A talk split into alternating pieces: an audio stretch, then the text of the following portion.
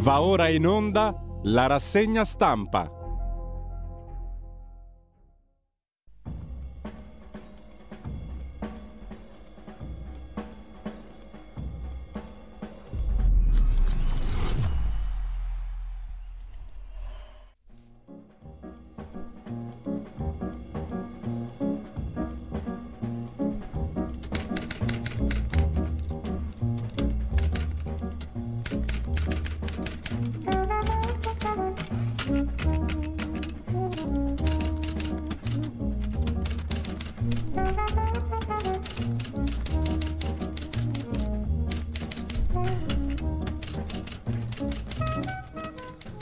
Cordiale buongiorno a tutte le ascoltatrici e a tutti gli ascoltatori da Giulio Cainarca. Ben trovati all'appuntamento con la rassegna stampa. Sono le 7.32, è il venerdì 25 marzo.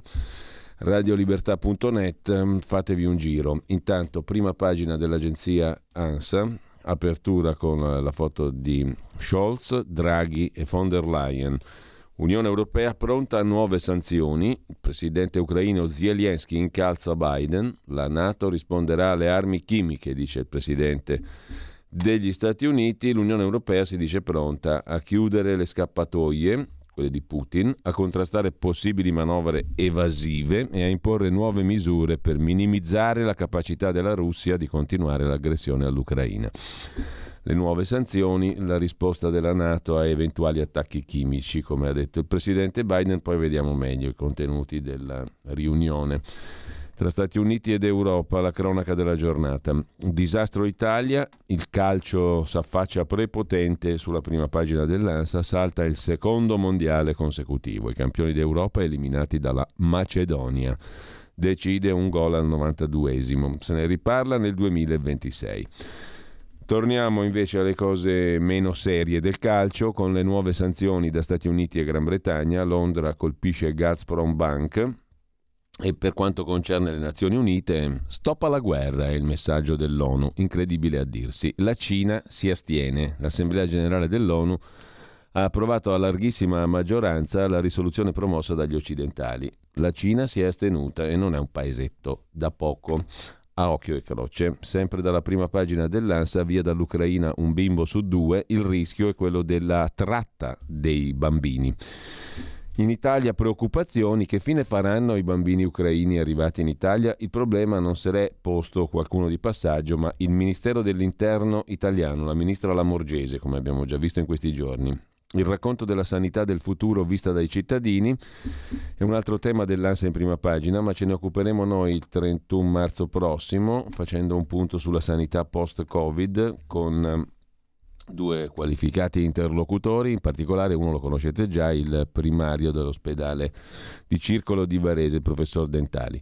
Ma ne parleremo a suo tempo perché bisogna capire cosa rimane dopo questi due anni della sanità e dove si va per quanto riguarda in particolare il modello territoriale di assistenza sanitaria. Sempre dalla prima pagina dell'agenzia ANSA, poi Liliana Segre, nessuna equidistanza, sostegno al popolo ucraino. E il caso Scazzi, niente permesso, premio a Sabina Misseri, socialmente pericolosa per l'atteggiamento di chiusura sul delitto, cioè non ha confessato, non può uscire. Poi lo vedremo perché mm, l'articolo merita un, qualche considerazione. Un articolo oggi mm, sul quotidiano nazionale si occupa in particolar modo di questa questione e intanto uno sguardo come al solito lo diamo anche alla DN Kronos dopo aver visto l'agenzia ANSA, DN Kronos eh, apre anch'essa con l'Unione Europea pronta a sanzioni robuste contro la Russia, il calcio, Italia-Macedonia e Biden che dice armi chimiche, se la Russia le userà risponderemo. Draghi, anche lui pronto a inasprire le sanzioni e a prendere gas dagli Stati Uniti al Canada alla Turchia, dopo aver definito dittatore Erdogan, ieri gli ha stretto la mano, ha fatto la pace con Erdogan e ancora in primo piano sull'agenzia DN Kronos, uno psicologo italiano al fronte ucraino dice che i profughi rimuovono la realtà della guerra e poi arriva il crollo psicologico. È una finissima analisi che la DN Kronos ospita in prima pagina La Nato, l'Alleanza Atlantica, valuta anche l'invio di missili antinave all'Ucraina. Abbiamo iniziato a consultarci con gli alleati, ha detto un funzionario della Casa Bianca. Detto questo, andiamo a vedere, chiedo scusa, le prime pagine di oggi. Cominciando come al solito dai quotidiani naturalmente del Corriere della Sera. Biden e l'Unione Europea, più armi a Kiev, un patto tra gli Stati Uniti e l'Unione Europea per dare più armi all'Ucraina. Presidente americano Biden ha annunciato anche nuove sanzioni, quindi più armi e nuove sanzioni contro la Russia. L'ONU, le Nazioni Unite votano per lo stop al conflitto, ma la Cina si astiene. Sull'emergenza energetica il premier Draghi ha detto il gas non si paga con i rubli, si pagherà in natura in qualche maniera, chi lo sa. Sempre dalla prima pagina del Corriere della Sera la foto, una nave da sbarco russa in fiamme nel porto di Berdiansk nel sud-est dell'Ucraina sul Mar d'Azov a colpirla la Marina Militare di Kiev. Intanto si affaccia l'ipotesi del razionamento dell'energia per le case e per le aziende italiane. Una discendente di Tolstoi dice ho visto Putin è un narcisista senza carisma, poi fuori dai mondiali, l'Italia del calcio, e praticamente è finita qui. Don Massimo Gramellini ehm, si occupa di Golia e di Davide. Golia il gigante russo, Davide gli ucraini, che resistenza incredibile. Eh, che paura che fanno questi qui. Tocca sperare che Golia si accontenti del poco che ha già preso eh, la Russia e che poi mh, se ne vada, faccia un passo indietro perché hanno l'atomica, fanno paura. Ciumbia. Mentre lasciamo la prima pagina del Corriere della Sera per dare un'occhiata invece, adesso lo vediamo agli altri quotidiani di oggi, partendo da Repubblica, anche Repubblica come di, di, consueto apre con eh, la foto principale del giorno, con i sorridenti Draghi, Macron, Stoltenberg, sorride anche il capo di Stato turco, il presidente Erdogan, sorride anche Biden, tutti sorridenti a Bruxelles, uniti contro Putin. Eh, se questi sono gli antagonisti lasciamo perdere il seguito della frase, mettiamo solo la premessa. Comunque Biden dice se ci saranno attacchi chimici risponderemo. Biden vuole cacciare la Russia dal G20. Colpo ucraino, missile su tre navi nemiche. Il piano per eh, il gas, il piano europeo, 15 miliardi di metri cubi entro fine anno. Pochissima roba. Pronti a nuove sanzioni, congelato anche l'oro del Cremlino. E poi ci sono i soldi di Mosca alla Lega per un'interrogazione. Voi presentate un'interrogazione in Parlamento, noi vi diamo dei soldi. Funzionasse così sarebbe un bellissimo affare. Comunque, per quel che contano le interrogazioni. Lasciamo con ciò, poi lo vediamo naturalmente l'articolo e intanto andiamo a vedere anche la prima pagina della stampa. Pur essa c'è un articolo sulla Lega, i soldi, i russi, l'oligarca, c'è anche sul Fatto Quotidiano un oligarca che parla di robi di, robi di soldi alla Lega, ma ehm, poi lo vediamo perché naturalmente è molto pruriginosa la vicenda. Purtroppamente qua negli anni si è visto poco mh, mm, di soldi russi per quanto concerne perlomeno quella che fu un tempo identificata come la radio della Lega, cioè noi. Comunque ad ogni modo, purtroppo dico io perché in ogni caso pecunia non ole, te lo dicevano anche gli antichi romani o no. In ogni caso niente, zero indaghino pure. Comunque, per quel che mi riguarda, che so io, poi magari ne sono scorsi a fiumi di miliardi di rubli e non si è visto nulla. In ogni caso, la stampa mette in prima pagina Biden che sfida Putin. Reagiremo agli attacchi chimici, esclusa però la no-fly zone. Sarebbe guerra mondiale. In arrivo nuove sanzioni, nessun pagamento in rubli per il gas. Si paga in natura. L'ONU dice possibile un uragano di fame. Questa è un'altra questione da niente, nei tre summit consecutivi a Bruxelles gli alleati ribadiscono l'unità occidentale, la linea dura, il presidente americano avverte il Cremlino. Lucio Caracciolo, direttore del mensile di geopolitica Limes, commenta in prima pagina sulla stampa si apre la stagione del riarmo europeo. Domenico Quirico, la Cina e l'America hanno schiacciato l'Unione Europea, poi vedremo un po' meglio l'analisi di Quirico. E ancora in primo piano Salvini in Russia, le mail segrete Jacopo Jacoboni sulla stampa, anche questo non mancheremo di analizzarlo in dettaglio. L'articolo in questione, eh, Draghi a Conte sulle armi, non torno indietro. Dice Draghi al presidente dei 5 Stelle. Lasciamo la stampa, andiamo a vedere anche la nostra Pravda, la domestica Pravda. La Pravda la traduce quello che gli pare e piace libero, che vi presenta oggi anche un'altra paginetta della Pravda, quella vera. La nostra Italica Pravda invece è la verità di Maurizio Belpietro che apre con la vicenda d'Alema. L'ambasciatore inchioda d'Alema, la vendita di armi alla Colombia. 80 milioni di provvigione, affare che non è andato in fumo e D'Alema che si è abbastanza arrabbiato anche con Antonino Monteleone delle Iene che è andato a rompergli le scatole. In ogni caso, colloquio col capo della diplomazia italiana in Colombia che dice Disse D'Alema che lavorava nell'interesse di Leonardo. D'Alema chiese a costui, l'ambasciatore Amaduzzi, di ricevere il pluriimputato Mazzotta, amico di D'Alema, per l'affare colombiano. Subito dopo l'incontro chiamai l'azienda, dice l'ambasciatore. Quest'uomo mi aveva fatto una cattiva impressione, l'uomo di D'Alema. Sosteneva di essere lì anche a nome di Fincantieri. Il racconto smentisce la versione di D'Alema, scrive Giacomo Amadori che intervista l'ambasciatore appunto in Colombia. Pagina 12 mm, c'è l'intervista. L'ambasciatore italiano in Colombia Gerardo Amaduzzi dice D'Alema si presentò a nome delle aziende. Il presidente, cioè il D'Alema, mi disse che adesso promuoveva gli interessi di Leonardo e Fincantieri. Mi chiese di ricevere questo signore, Giancarlo Mazzotta, non sapevo che fosse un pluriimputato parla con gli assassini colombiani e manda gente pluriimputata. Bel tipo D'Alema, però non mi fece una buona impressione.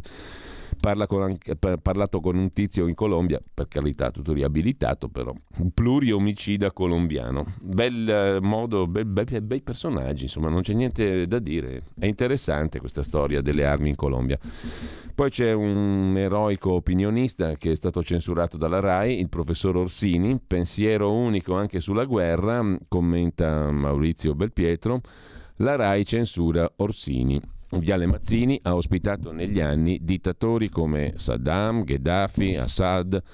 Eppure la presenza di un esperto che ha una visione diversa sulla guerra diventa un caso, con il Partito Democratico che mette in croce perfino la Berlinguer, lotta in famiglia, per aver voluto il pluralismo nel suo talk show. Lo studioso Orsini, che era coccolato dagli intellettuali, ora è diventato il pifferaio di Putin. Dicono fuori i partiti dalla TV pubblica, gli altri naturalmente modesta proposta uno Swift in sedicesima, diciamo così, Fateci scorrere ogni volta che vediamo le immagini della RAI come sottotitolo quanto prendono i conduttori, quanto prendono gli ospiti, in soldi naturalmente, quanto paghiamo il conduttore XYZ.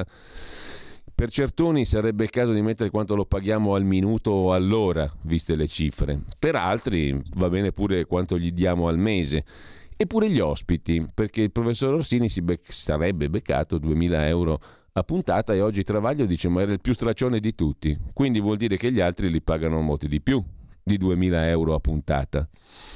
È un affaruccio per andare il professore che per carità preparato, studiato, eccetera, però gli altri generalmente vanno lì e dicono ognuno la sua. Quindi a turno potremmo pescare qualcuno nel popolo italiano, estrazione dalla, dal bussolotto, vado a fare l'ospite alla RAI, così arrotondo un attimo, distribuiamo democraticamente questa possibilità a tutti i cittadini contribuenti naturalmente.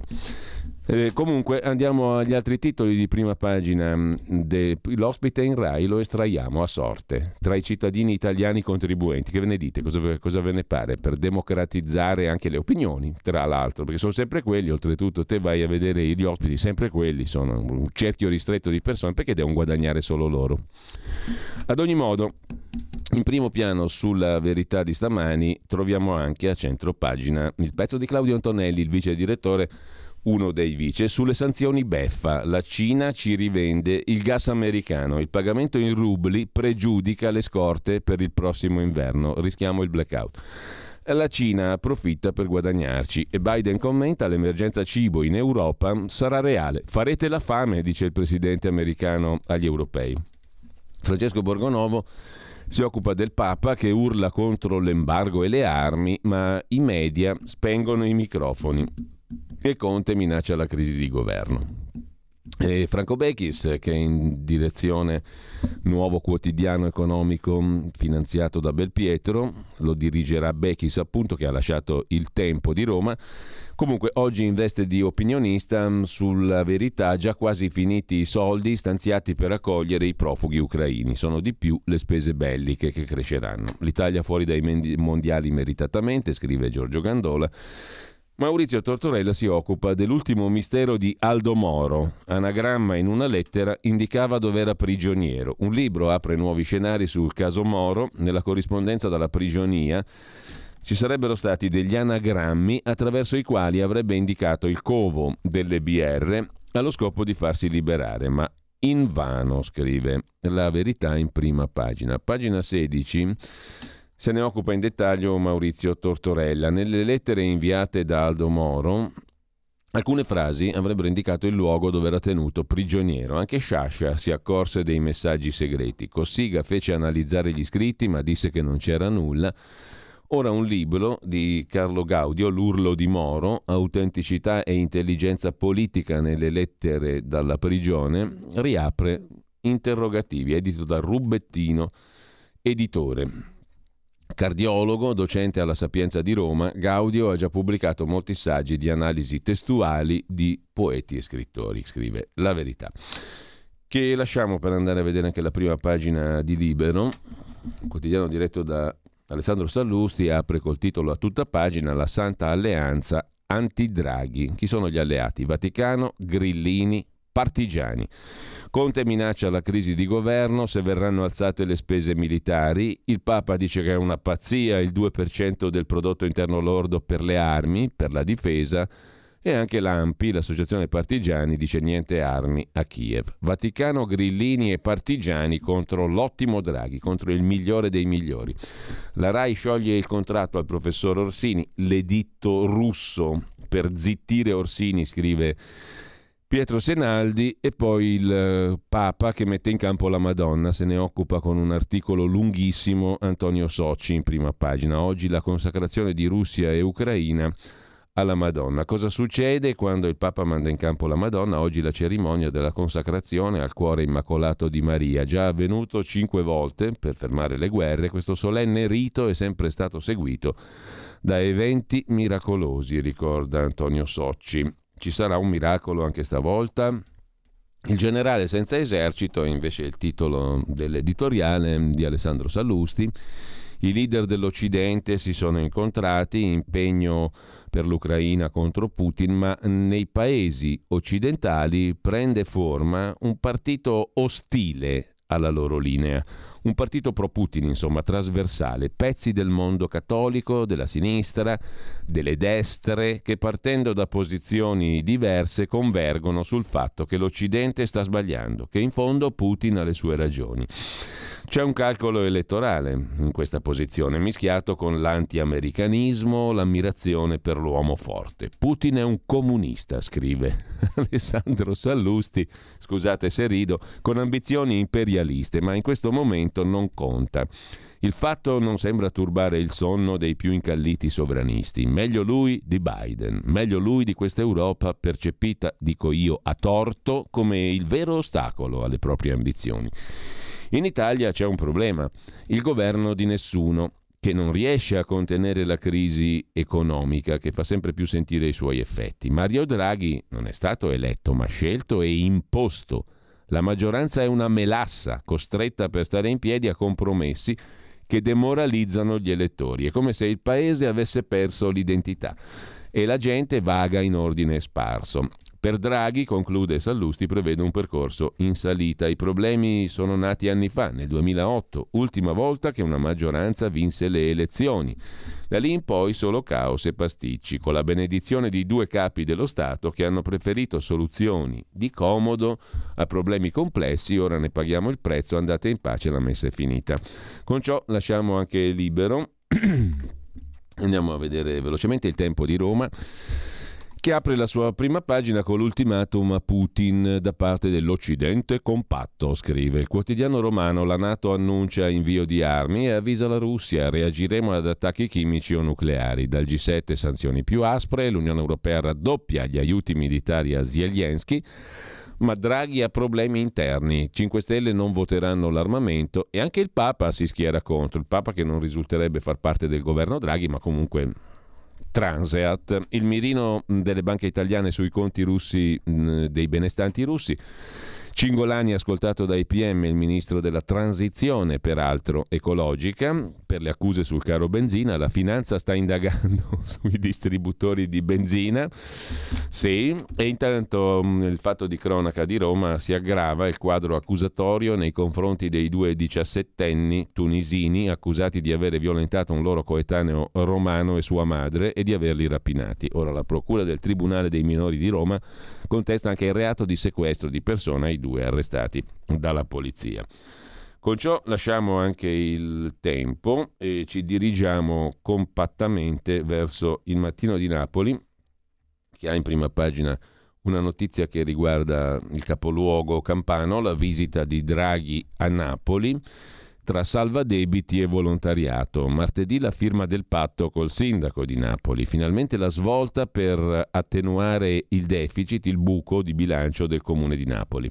Arriva la firma del patto per Napoli, significa più quattrini per il capoluogo campano in soldoni. Martedì prossimo il premier Draghi sarà a Napoli per sottoscrivere l'accordo col sindaco.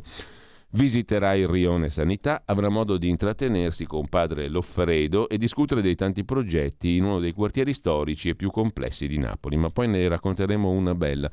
La commissione antimafia, eh, presieduta il suo presidente Nicola Morra, che credo sia ancora dei 5 Stelle o giù di lì, ha fatto un giro in quel di Caivano e in quel di Arzano nel napoletano e ha scoperto che lì lo Stato da decenni non fa lo Stato c'è un altro Stato che comanda il territorio. Incredibile ma vero, ne parleremo poi con Gianni Tonelli, deputato della Lega e già segretario del SAP, il Sindacato Autonomo di Polizia perché segretario della commissione di, mh, mm, parlamentare antimafia in questione, Tonelli, perché la cosa merita una riflessioncina. E ha detto tante belle cose il presidente della commissione antimafia che non sapevamo. Mentre il mattino lo lasciamo, andiamo al giorno e Nazione e il resto del Carlino, il quotidiano nazionale, in prima pagina la Nato che reagirà agli attacchi chimici, eh, l'Italia fatta fuori dai mondiali, il calcio naturalmente, e mm, da cattolico il direttore del quotidiano nazionale Michele Brambilla commenta le parole del Papa su come fermare la guerra. Papa Francesco è tornato ieri a parlare di guerra ha usato parole durissime, ha detto mi sono vergognato quando ho letto che un gruppo di stati, c'è anche l'Italia, si sono compromessi a spendere il 2% del PIL per l'acquisto di armi come risposta a questo che sta accadendo. Pazzi, ha detto Papa Francesco, letteralmente e ha aggiunto la vera risposta non sono altre armi, sanzioni, alleanze politico-militari, ma un'altra impostazione, un modo diverso di governare il mondo, non facendo vedere i denti, un modo ormai globalizzato e di impostare le relazioni internazionali. Sono parole difficili, scrive Michele Brambilla, da cattolico naturalmente, lo dico da cattolico. Non si insegna al Papa a fare il Papa, è un vecchio detto che non va contraddetto. Per i credenti il successore di Pietro è il vicario di Cristo sulla terra, è infallibile in materia di fede e morale per la dottrina cattolica, ma anche i non credenti rispettano il Papa. Questo Papa in particolare, Francesco, ha scosso il mondo, ci ha ricordato gli scandali della povertà, e della guerra, scrive Brambilla, per troppo tempo secondari rispetto ad altri temi. Ciò premesso, le parole di ieri sono difficili da capire. Non so quanto spazio ne daranno oggi i giornali, credo poco, perché con questo Papa i media hanno un atteggiamento diverso rispetto a Benedetto XVI e Giovan Paolo II. Tuttavia, ripeto, sarebbe ipocrisia negare che le parole di ieri hanno sorpreso molti. Il Papa doveva dire fate la guerra? Sparate, uccidete? Cos'è che doveva dire il Papa? Cioè, sti cattolici devono anche mm, decidersi come stanno nel mondo. Comunque, tuttavia, ripeto, scrive Brambilla, Sarebbe ipocrisia le parole del Papa negare che le parole del Papa hanno sorpreso. Dall'inizio del conflitto mai Francesco aveva rivolto parole così esplicite all'aggressore. e ora le rivolge agli stati che sostengono anche con le armi l'aggredito. Non si insegna al Papa a fare il Papa, sicuramente Francesco vola più alto delle nostre miserie, quindi è con sincera umiltà che diciamo che fatichiamo a capire, scrive il direttore del quotidiano nazionale. Certo sarebbe meglio risolvere la guerra con la pace, ma se l'aggressore continua ad aggredire e l'invasore a invadere, che fare? Ho conosciuto Donaldo Benevelli, il prete che a Cuneo diede il là alla resistenza con Duccio Galimberti e mi chiedo se anche un cristiano non possa contemplare l'uso delle armi per legittima difesa. Ma che vai a finire col Salvini dopo, eh? Brambilla. Magari putativa, per non lasciare che chi mostra i denti uccida bimbi innocenti, ma il carisma per guidare la Chiesa ce l'ha lui. Non noi che restiamo qui a balbettare un po' confusi. Transeat anche qua, eh, andiamo a un altro quotidiano che è meglio, il giornale forse, è meglio forse, diciamo che forse è la dominante. Comunque al di là di questo andiamo a vedere il giornale, Guerra dei due mondi, l'apertura del quotidiano di Minzolini e Berlusconi, Unione Europea G7 e NATO si armano a est e avvertono Mosca, ma la Cina sta con la Russia e Kim, il coreano, nord-coreano, lancia un bel supermissile, Occidente unito. Sentenzia il giornale. Draghi fa la mossa sul gas, ma ha la grana delle armi e Conte minaccia la crisi sull'armamento. Schierarsi è un dovere, sostiene il professor Marco Gervasoni, schierarsi è un dovere, non farlo un suicidio. Tra le altre questioni mm, c'è anche la casa nel mirino, l'ipotesi stangata anche sugli affitti. L'ipotesi è di una cedolare secca in rialzo dal 21 al 23%, il che fa infuriare Confedilizia. Il possibile aumento dell'aliquota, mm, che non riguarderebbe quella del canone concordato al 10%, sarebbe emerso durante una serie di confronti fra Ministero dell'Economia e maggioranza, partiti, nell'ambito della delega fiscale. Vuoi vedere che rialzano anche la cedolare secca? Confedilizia non ci sta. A destra piace molto anche il tizio che si è mm, operato con, per il tumore al pancreas mettendo in giro le foto, piace anche a destra, libero, il giornale, tutti a lodarlo. E con ciò lasciamo anche la prima pagina mm, del giornale e andiamo a vedere il foglio. No, il foglio no perché oggi in prima pagina non c'è alcunché di interessante, per cui passiamo direttamente al fatto quotidiano. Il fatto quotidiano mette in apertura la Nato e Draghi che dicono più armi e il Papa che risponde siete dei pazzi. Poca pace e minacce ai russi se useranno armi chimiche come quelle americane a Fallujah, ricorda il Fatto Quotidiano. Se le usano gli americani sono buone e se le usano i russi no? Sempre dal Fatto Quotidiano, anche qui abbiamo l'uomo di Putin che disse ai leghisti vi finanzio. L'altro Metropol, appuntamento a Mosca nel 2019, il deputato Zlutsky Stanislaw Molinsky, che ora partecipa ai negoziati con Kiev, incontra sei leghisti, uno è consigliere di Zaia, e promette vi supporto dal punto di vista finanziario dell'organizzazione delle informazioni. La replica dei leghisti non abbiamo visto un soldo. Poveracci, mentre la RAI cancella Orsini, lui dice andrò gratis, senza farmi pagare 2000 euro a puntata. Eh, e sempre dal Fatto Quotidiano, cosa c'è ancora di interessante? Il 2% del PIL in armamenti ce lo chiede la Nato, ma Conte dice no. Il PD è agitato, il governo rischia, fa sapere il Partito Democratico. Se non aumentate la spesa per le armi, pazzi, dice il Papa, il governo rischia. Con ciò lasciamo pure la prima pagina del Fatto Quotidiano. Ci rimane da vedere domani di Carlo De Benedetti, lo facciamo velocissimamente, domani apre con il pezzo di Vanessa Ricciardi sul piano di Biden. Che vuol fare il presidente americano? Più gas all'Unione Europea dagli Stati Uniti, ma non basterà liberarci da Mosca, scrive il domani. L'Unione Europea si prepara a rispondere al ricatto del metano via tubo pagato in rubli del presidente Putin. Il premier Draghi apre alla possibilità di recedere dai contratti stipulati con la Russia, scrive domani. Da domani passiamo ad avvenire, il quotidiano di ispirazione cattolica. L'apertura è dedicata alla folle corsa alle armi, con il Papa che definisce pazzia l'aumento delle spese militari al 2% del PIL. Oggi per la pace, la consacrazione a Maria di Russia e Ucraina. Dall'Italia armamenti senza IVA, ma il Senato stoppa la manovra del governo. In Ucraina battaglia ai porti e bombe al fosforo. Ebbene sì, scrive il direttore di Avvenire Marco Tarquinio, è una vergogna. È una vergogna che si parli e si voti a vanvera per piani di riarmo europeo e italiano condensati nell'annuncio stentoreo di una lievitazione almeno fino al 2% del PIL delle nostre spese militari. Meno male che il Papa lo dice chiaro e tondo, che è una vergogna, scuotendo molte coscienze infastidendo qualche incosciente. E meno male che quella pioggia grandinata di soldi non è affatto cominciata e che per noi italiani una prospettiva del genere resterà senza senso fino al 2024. Meno male.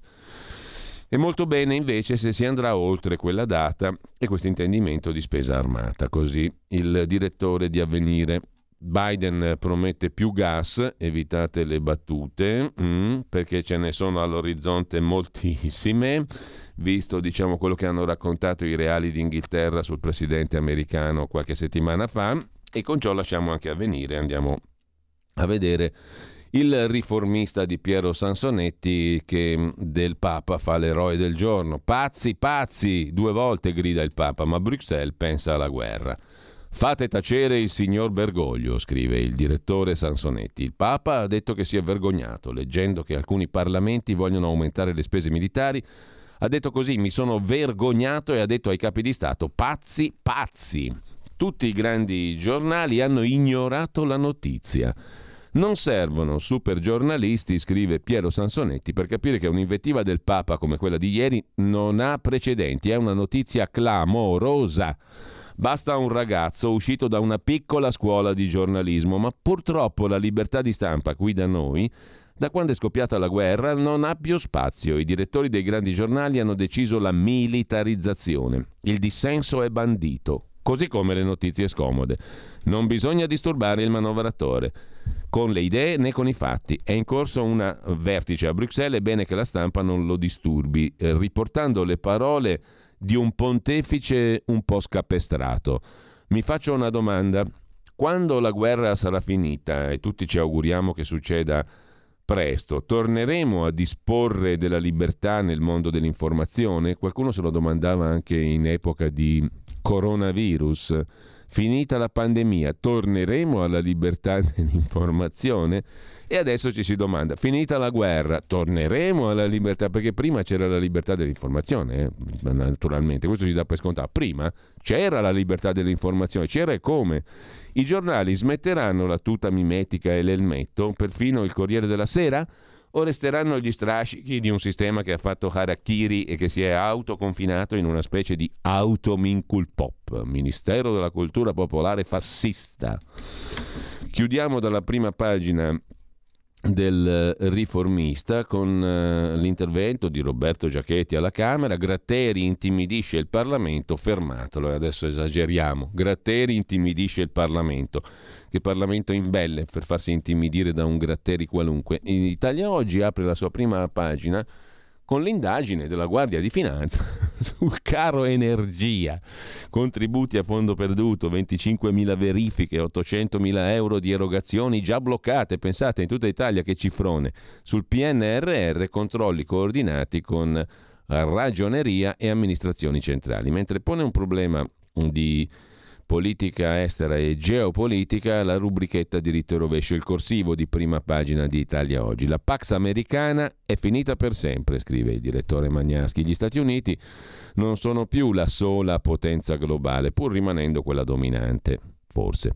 I segnali in questo senso vengono da ogni parte e non sono solo di oggi ma oggi stanno esplodendo. Per esempio, i leader di Emirati Arabi e Arabia Saudita, da sempre amici degli Stati Uniti, perché oppositori dell'Iran, Ebbene, Emirati Arabi e Arabia Saudita, e questa è una novità molto importante, non hanno voluto neanche parlare al telefono con Joe Biden e si rifiutano di aumentare la produzione di petrolio a sollievo della crisi energetica che si è abbattuta sul mondo.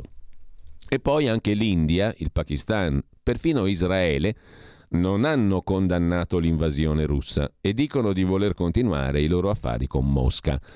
si sentono abbastanza sicuri da smarcarsi. È Washington, conclude Italia Oggi, che deve cambiare il suo modello di presenza nel mondo. Il caso Ucraina lo dimostra, scrive.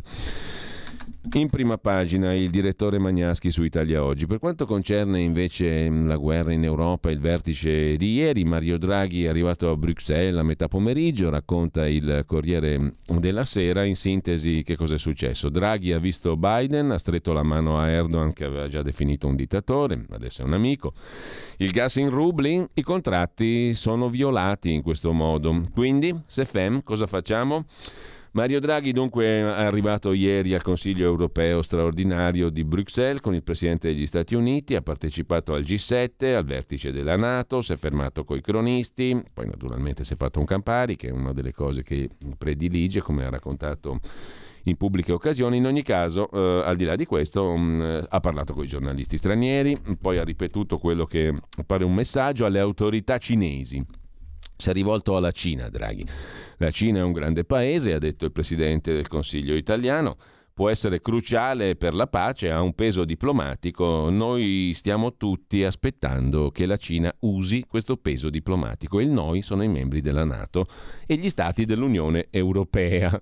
Siamo messi bene, ragazzi, siamo in ottime mani, verrebbe da dire. Comunque, torniamo alla cronaca del Corriere della Sera. Nello stesso momento il presidente francese Macron ha fatto un simile appello dell'atteggiamento della Cina, che peraltro si è astenuta nell'ultima risoluzione all'ONU sulla questione russa, si è discusso a lungo fra i capi di Stato e di governo presenti a Bruxelles. E non c'è stata nessuna condanna della Cina, aggiunge il Presidente del Consiglio Draghi. C'è un altro messaggio concordato a livello europeo, ne parla il cancelliere Scholz. Che cos'è? La richiesta di pagamento in rubli delle forniture del gas russo verso l'Unione Europea è al momento sotto esame delle compagnie di energia. Difficilmente verrà osservata. Ancora una volta Draghi usa il plurale. Noi, ha detto il presidente italiano, la consideriamo una violazione dei contratti esistenti. È bene capirlo. I contratti sono considerati violati se questa clausola viene applicata dalla Russia. Ovviamente anche con Biden, col quale ho parlato brevemente, si è discusso di un ulteriore gruppo di sanzioni. L'ipotesi è nel comunicato finale del G7. Si dice pronta anche la Presidente della Commissione europea von der Leyen.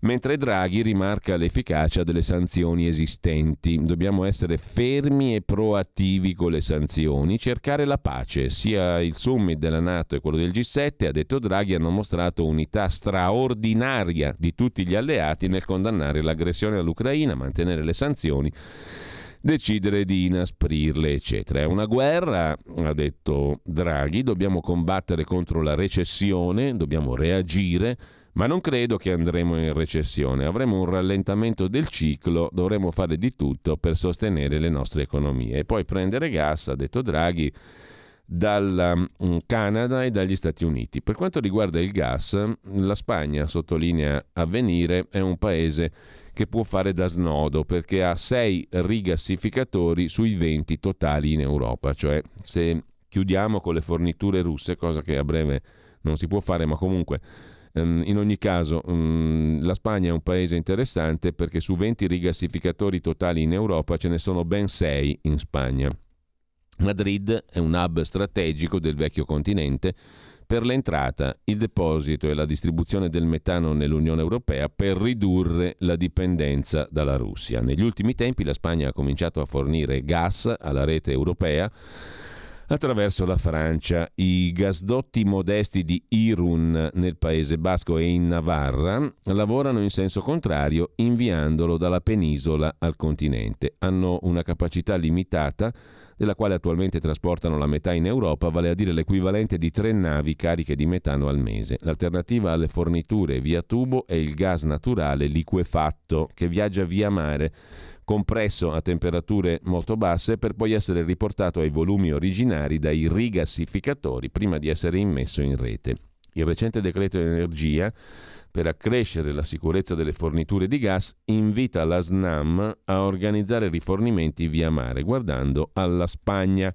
È il paese che concentra, dimostrando più lungimiranza dell'Italia, 6 dei 20 impianti di rigassificazione dell'Unione Europea. A proposito di Europa, c'è da segnalare il pezzo, il, l'articolo di Domenico Quirico, oggi a pagina 18 della stampa, Europa nell'angolo, la ferocia putiniana mette fine alle illusioni, l'Europa rimarrà schiacciata fra la Cina e l'America, è ciò di cui discutevamo ieri qui in Radio Libertà, inoltre la pagina di Pierluigi Pellegrini con il direttore di analisi difesa Gian Andrea Gaiani. Questa guerra in Europa, scrive Quirico, ci sconvolge per l'impotenza dell'uomo davanti al destino, per l'ammazzarsi meccanico e tecnologico, per il gigantesco arsenale di missili, eccetera, questo potere del destino apparenta questo conflitto alla prima guerra mondiale, scrive Quirico. In ogni caso, eh, chi ci perde è l'Europa, l'estrema sintesi del ragionamento di Quirico. L'Unione Europea aveva grandi progetti, adesso teme di diventare un campo di battaglia. Il problema ora è cosa rappresenta l'Unione Europea. Torna la questione della identità. In sostanza, rimarrà schiacciata l'Europa fra gli Stati Uniti e la potenza cinese. Fino a un mese fa l'Europa era ancora piena di progetti, adesso è diventata, al di là della sgonfia retorica, qualcosa di astratto, di nebbioso. Ha solo problemi, paure, dipendenze, sospetti, vive nell'angoscia di diventare un campo di battaglia. Il problema diventa di nuovo quale ragione ha l'Europa di farsi? Con quale contenuto? Cosa rappresenta? È un personaggio con qualcosa che la distingue dagli altri o un collage fatto di attaccamento e disamore? Prima ancora di unità che la necessità di sopravvivenza all'istinto di preda putiniano sembra avere abborracciato, c'è un problema di identità. Così Domenico Quirico, mentre a proposito di Europa, Sandro Iacometti su Libero si occupa della questione sanzioni, l'Europa dribbla il ricatto sul gas pagato in rubli e parla di gravi violazioni contrattuali, ma è un'arma spuntata. Gli Stati Uniti sono pronti ad aiutarci. Per il prossimo inverno problemi con gli approvvigionamenti, sanzioni, rubli, approvvigionamenti e l'intervento degli Stati Uniti. Sono gli ingredienti della partita del gas russo. Partita centrale per l'Europa e specialmente per l'Italia, scrive Iacometti su Libero, pagina 15. Vladimir Putin ha fatto la sua mossa, ha annunciato che dalla prossima settimana le aziende russe dovranno accettare solo pagamenti in rubli per le forniture. Decisione che avrebbe la conseguenza di far crescere di valore, di far apprezzare il rublo e di far accrescere il prezzo del metano con un contorno politico. Costringere i paesi ostili a versare rubli nelle casse russe è un modo con cui Putin vuole umiliare l'Unione Europea e aggirare le sanzioni. Ma c'è anche un'altra ipotesi tutt'altro che peregrina. Come dice l'economista Marcello Messori, non si può escludere che Putin voglia creare un casus belli per fare in modo che gli europei, rifiutando di pagare il gas in valuta russa, decidano loro di interrompere le forniture. Dietrologia forse, ma è proprio questo lo scenario che si sta creando. Il Premier Draghi ieri è stato netto, ha detto che è una violazione contrattuale pagare il gas in rubli. I contratti sono considerati violati se questa clausola viene applicata dalla Russia. La stessa cosa ha detto Olaf Scholz, il cancelliere tedesco. Insomma, è difficile che l'Unione Europea oggi, nella conclusione del vertice, riesca a trovare un accordo che potrebbe lasciare a secco l'intero continente europeo, anche per l'Italia e la Germania, che ieri ha ventilato la possibilità di non chiudere più le centrali a carbone, l'eventualità sarebbe catastrofica di chiudere il rubinetto russo. Ma la volontà di andare a vedere se quello di Putin è un blef c'è, anche perché a parte l'importanza per la Russia del miliardo di euro versato ogni giorno per i pagamenti, non è che i rubinetti dei gasdotti si possano aprire e chiudere a piacimento. Interrompere i flussi, scrive Iacometti su Libero, rischia di compromettere il processo di estrazione, mettendo a repentaglio l'intero giacimento. Mosca può permetterselo? Difficile da dire, però ieri sono bastate poche parole del portavoce dello zar Dmitry Pieskov sull'intenzione di chiarire agli acquirenti le modalità di pagamento per far scendere l'asticella dei prezzi che era arrivata alle stelle. Le minacce di Putin hanno spinto il gas su del 9,8%, poi il metano ha chiuso in calo. Blef o no, Draghi sembra determinato. L'Europa vuole diventare indipendente dal gas russo, ha detto Draghi.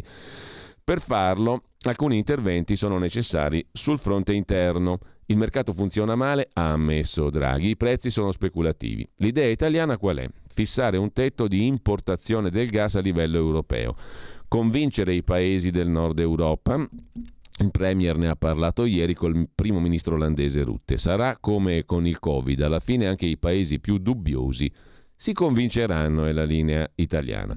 Abbiamo un potere negoziale che deriva anche dalle strutture che noi abbiamo e altri importatori no e dall'altro sarà l'avvicinarsi dell'economia di guerra a fare il resto. Ma l'Europa guarda anche al di là dei propri confini. Draghi ha parlato di un aiuto da Canada e Stati Uniti, produttori di gas liquido. Alcuni segnali ci sono, conclude Iacometti, secondo il Financial Times, gli Stati Uniti stanno completando un programma per la fornitura all'Unione Europea di 15 miliardi di metri cubi di gas naturale liquefatto entro il 2022, quest'anno. In tarda serata Biden e von der Leyen hanno annunciato la creazione di una task force congiunta per gestire le emergenze energetiche. Basterà a tenerci cal- cal- al caldo per il prossimo inverno? Ovviamente no, ma è un primo passo. Vedremo, insomma. Intanto, una notizia curiosa a proposito di Europa viene dalla Germania, la dà il quotidiano nazionale Il Giorno, a pagina 9. Caro prezzi, Berlino da 300 euro in busta paga. Mentre in Italia il taglio delle accise sarà assorbito dai nuovi aumenti, il cancelliere Scholz ha finanziato sgravi e un bonus una tantum per i lavoratori. 300 euro una tantum in busta paga o sotto forma di sconto fiscale per i lavoratori dipendenti e autonomi tedeschi per fronteggiare il caro bollette. Perché Draghi non lo copia, questa roba qua, di mettere 300 euro in busta paga per i lavoratori? Fa parte di un pacchetto tedesco da 16 miliardi di euro messo a punto dalla coalizione di maggioranza tedesca appunto per aiutare i cittadini colpiti dal rialzo dei prezzi di luce, gas e carburanti. Una soluzione che segue quella francese di qualche mese fa che prevedeva un nuovo aiuto eccezionale molto semplice. Un assegno da 100 euro di cui potranno usufruire 5,8 milioni di famiglie a basso reddito che già usufruiscono dell'assegno energia. Dunque, Francia e Germania si sono mosse nella direzione di un benefit di carattere più o meno universale per fronteggiare l'impennata dei prezzi dell'energia. E l'Italia? Ad oggi, ha detto il ministro dell'economia Franco, gli interventi messi in campo dal governo superano i 19 miliardi, ma l'aggiornamento delle previsioni consentirà di valutare ulteriori misure. Il punto è che i quasi 20 miliardi italiani comprendono anche misure varate nel 2021 e i primi tre mesi del 2022. Il nuovo decreto arriva a 4 miliardi e mezzo e non basta, perché nel provvedimento indicato le risorse riguardano interventi a favore di famiglie e imprese in Germania invece l'operazione è annunciata a favore dei lavoratori dipendenti e autonomi. I dipendenti riceveranno 300 euro una tantum in busta paga, gli autonomi riduzione sull'anticipo della tassa sui redditi. Quanto alla Francia, la situazione non è paragonabile. Grazie alle centrali nucleari, il ministro dell'economia francese Le Maire ha annunciato a gennaio una misura di contenimento dei prezzi, per cui l'aumento delle bollette elettriche per famiglie e piccolissime imprese sarà limitato al 4% quest'anno. Punto e basta.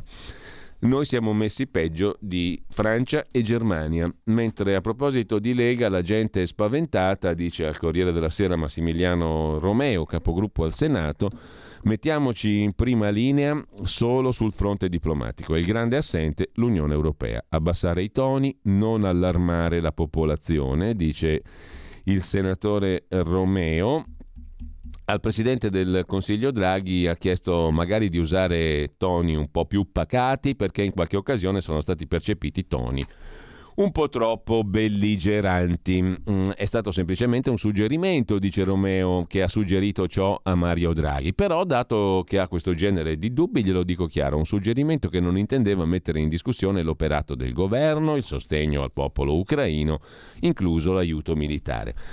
Suggerimento a Draghi di essere un po' più calmo perché? Perché le persone sono spaventate, dice il capogruppo leghista al Senato. Noi siamo, come da sempre nella storia nostra, molto vicini ai territori, ascoltiamo quello che ci viene detto. In questo momento l'opinione pubblica ha bisogno di essere rassicurata. Alcuni toni sentiti nelle ultime settimane vengono percepiti come un po' più alti del necessario, dice il capogruppo al Senato della Lega, Massimiliano Romeo. Dal mio punto di vista sarebbe meglio parlare un po' meno di armi e un po' più di diplomazia. Lei sa che noi i provvedimenti li abbiamo sostenuti tutti e riteniamo che tutto quello che si è fatto sia giusto. Siamo convinti che l'Ucraina abbia tutto il diritto di difendersi, Abbiamo il dovere di darle tutto l'aiuto necessario. Ma del resto non vedo il problema, anche perché sono certo che Draghi ha capito il senso delle mie parole. Il problema è che si cerca di dare addosso alla Lega. Sarà perché qualche vostro parlamentare non era presente al discorso di Zelensky? Ma via, risponde Romeo, eravamo tutti lì presenti a partire dal segretario. Il discorso di Zelensky è stato importante, poi ci può stare che un singolo abbia idee diverse, non è che si possa imporre l'unanimismo. Ma il partito è stato chiarissimo, volerlo mettere in dubbio è il solito giochino di dare addosso alla Lega, dice il capogruppo della Lega al Senato Massimiliano Romeo al Corriere della Sera. Qual è la linea che l'Italia non deve superare? È la stessa che Draghi ha ribadito no alla no-fly zone. Pensare di pattugliare il cielo dell'Ucraina è troppo pericoloso, si rischia la terza guerra mondiale. Dobbiamo mettere le diplomazie al lavoro, credo che il grande assente sia l'Unione Europea, ci sono le iniziative di Macron, di Scholz, ma non abbiamo una proposta comune. Le scelte cruciali del Parlamento italiano in questo momento, conclude Romeo, cruciale fare lo sforzo per dare impulso agli aiuti per le aziende piccole, medie, che hanno fatto fatica nella pandemia, ora si trovano davanti alla crisi energetica. L'aiuto non può che arrivare dall'Unione Europea lo sconto sui carburanti è importante ma non può durare solo 30 giorni, importantissimo mettere in sicurezza i nostri sistemi informatici dagli attacchi hacker da parte della Russia, dice il capogruppo eh, della Lega al Senato. Su Repubblica invece c'è la foto di Matteo Salvini di qualche anno fa con Gianluca Savoini a Mosca, sulla Piazza Rossa, un'interrogazione della Lega pagata 20.000 euro dai russi. Questa magari per carità c'è sotto un'indagine solida così, ma a occhio e croce che i russi paghino per un'interrogazione parlamentare 20.000 euro, o sono scemi i russi o siamo scemi noi, noi a leggere queste robe qua. Comunque l'Espresso dice che il senatore Tosato contestava le sanzioni e per fare un'interrogazione, che non servono a un cacchio, le interrogazioni parlamentari, meno di zero servono, servono a dare un po' di lustro a chi le fa, ma comunque al di là di quello, quindi per una roba inutile quelli ti danno 20.000 euro. Ci faccio la firma pure io, anch'io presenterei interrogazioni inutili per 20.000 euro. Comunque l'estrema destra europea tratta con i russi, scrive Repubblica, un fronte sovranista internazionale che va dalla Lega ai partiti nazionalisti e xenofobi di Germania, Austria, Olanda e altri paesi europei, cerca appoggi, organizza incontri da tenere segreti con la cerchia degli oligarchi di Putin. E poi un messaggio con quello che appare un programma di lavoro, un suggerimento destinato a un parlamentare italiano, il senatore leghista Paolo Tosato. Il testo che l'Espresso ha potuto leggere fa parte di documenti ottenuti dal quotidiano Süddeutsche Zeitung e condivisi con altre testate europee. Si fa riferimento a un'interrogazione parlamentare in cui si chiede al governo italiano di sospendere le sanzioni contro la Russia varate dopo l'annessione illegale della Crimea da parte di Mosca. In calce a questo testo, scritto da un collaboratore del milionario russo Malofiev, sostenitore di Putin, c'è una cifra, 20.000 euro. Il documento è 9 giugno 2016. Risulta dagli atti del Senato che in effetti il senatore Tosato il 27 giugno Due settimane dopo ha presentato una risoluzione, la 6-00189, in cui si chiede al governo di virgolette, attivarsi in tutte le sedi per sancire il termine e la revoca delle sanzioni alla Russia. Ma sono decine le mail, scrive Repubblica, che nell'inchiesta sul sito dell'Espresso raccontano i rapporti stretti fra l'estrema destra europea e gli organi di propaganda del Cremlino. Ruolo chiave di Gianluca Savoini, già portavoce di Matteo Salvini, mediatore tra la Lega e personaggi del calibro di Malofiev, l'oligarca russo ultranazionalista putiniano. Savoini ha fatto da tramite con Malofiev per sei anni, 2013-19. Savoini è ancora indagato dalla Procura di Milano per l'incontro all'Hotel Metropol di Mosca con tre emissari russi per un finanziamento alla Lega attraverso una fornitura di gasolio all'Eni. Capirai, come svelato dall'Espresso nel marzo 19. In una mail 22 dicembre 2015, l'allora braccio destro di Salvini scrive a un pezzo grosso del carroccio, Claudio D'Amico, ex parlamentare, per invitarlo al meeting internazionale di Milano, insieme ai rappresentanti di Russia Unita, partito di Putin. L'evento si tenne nel capoluogo lombardo il 28 gennaio del 16, partecipò Marine Le Pen, l'olandese Wilders, l'austriaco Strache, Ai primi di gennaio 2016 Savoini allarga l'invito all'ideologo russo Alexander Dugin, ultra di Putin, contattato attraverso la figlia Daria. Il portavoce di Salvini le fa notare che ovviamente terremo sotto silenzio la partecipazione di Dugin, quante ne sa il Savoini, ne abbiamo informato solo Le Pen e Strache. Pochi giorni dopo il quotidiano inglese Telegraph pubblica un articolo su finanziamenti presunti della Russia a partiti sovranisti come la Lega. A quel punto Savoini scrive a Dugin: Caro Alexander, la Lega Nord e il suo gruppo nel Parlamento UE sono sotto attacco della stampa globalista e filoatlantica. Parlano di finanziamenti russi alla Lega Nord. Sappiamo che non è vero, ma dobbiamo evitare presenze ufficiali all'incontro. Il partito di Wilders ha richiesto ufficialmente non ci siano russi. Konstantin ha telefonato a Marin così possiamo organizzare un incontro in un hotel. Konstantin e Malofiev.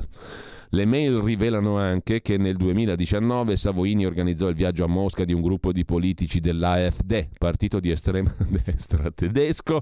Il 4 gennaio del 19 il leghista scrive al segretario di un politico dell'AfD che Mr. K è pronto a ricevere lei e il signor Björn Höcke nel suo ufficio a Mosca. Vi presenterò Andrei Klimov capo delle relazioni internazionali di Russia Unita, mentre l'incontro col signor K sarà privato.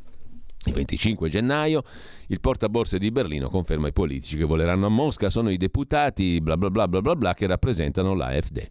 Punto, fine dell'articolo. Avete capito? no, ma veramente, ma siamo al ridicolo e vediamo un po' sul fatto quotidiano se ci raccontano qualcosa di più. L'uomo di Putin che disse ai leghisti se serve vi finanziamo. Allora, questo qui che gli, da, gli avrebbe dato 20.000 euro per un, non c'è traccia, per un'interrogazione, la quale non è fregato niente a nessuno perché le sanzioni sono andate avanti tranquillamente. Il senatore Tosato mm, ha preso 20.000 euro per il nulla e non ci sono tracce dei 20.000 euro, fantastico. Mentre vediamo un po' se questo qui ha cacciato il soldo, il russo ai leghisti. Vediamo un po' come racconta il Fatto Quotidiano la vicenda. Non c'era solo la trattativa all'Hotel Metropol di Mo trattativa, l'Eni c'era di mezzo, no? cioè, facciamo una bella robetta. Allora, vende, voi vendete il gas a tra, all'Eni, cosa che accade normalmente, e intanto noi ci facciamo il crestone da 60 milioni. Perché? Come? In qual modo? Perché c'è di mezzo l'Eni. È come dire, non lo so. Cioè, è una cosa normale. L'ENI ha rapporti con la Russia per il gas da centinaia di anni, da quando esiste, dal 1933. Quindi qual è il problema? Non lo so. Uh, mi metto in mezzo io, vado io e gli dico: Ma scusate, se io faccio da mediatore tra due che già hanno rapporti d'affari da decenni, mi date 60 milioni a me? Che quelli dicono: Ma te sei scemo o cosa? Come ha risposto giustamente anche il uh, numero uno, l'ha detto stampa di Fincantieri a Antonino Monteleone delle Iene che gli ha chiesto ma voi sapevate della mediazione di D'Alema sulle armi alla Colombia. E quindi ha detto: Ma che cavolo di mediazione? Noi le armi le vendiamo direttamente, c'è mica bisogno del D'Alema. Se veniva qui lo prendevamo a calci in culo. Ha detto esattamente così il responsabile comunicazioni della Fincantieri. Allo stesso modo arriva il Savoini e va là all'Eni e gli dice: Eni, Ente Nazionale Idrocarburi per i tuoi affari con la Russia, mi dai la stecca a me che gli do i soldi a Salvini? E quelli dicono sì sì, prego, sia comodi signor Savoini, entri, gli diamo 10 milioni di euro oggi, 10 domani, altri 30 dopodomani, 60 milioni. Non solo la trattativa all'hotel Metropol di Mosca, sette mesi dopo la negoziazione condotta dall'ex portavoce di Salvini Gianluca Savoini per ottenere 65 milioni di dollari dalla Russia attraverso una compravendita petrolifera con l'ENI, un piccolo gruppo di cittadini italiani. Con dichiarate simpatie leghiste si è recato a Mosca per ascoltare le parole di Leonid Eduardovich Slutsky, che non è Stanislao Molinsky, pezzo grosso della nomenclatura putiniana senza tanti giri di parole, questo Slutsky ha promesso agli italiani aiuti concreti alla luce del comune sostegno della causa russa. Vi supporteremo dal punto di vista finanziario dell'organizzazione e dell'informazione, disse il signor Slutsky. 13 maggio 2019. Dobbiamo andare in pausa? Peccato, peccato perché era bella questa storia. Vabbè, signor Slutsky lo prendiamo dopo.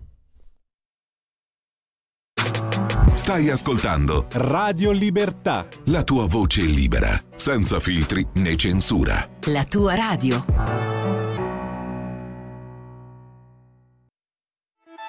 Stai ascoltando Radio Libertà. la tua voce libera, senza filtri né censure, la tua radio.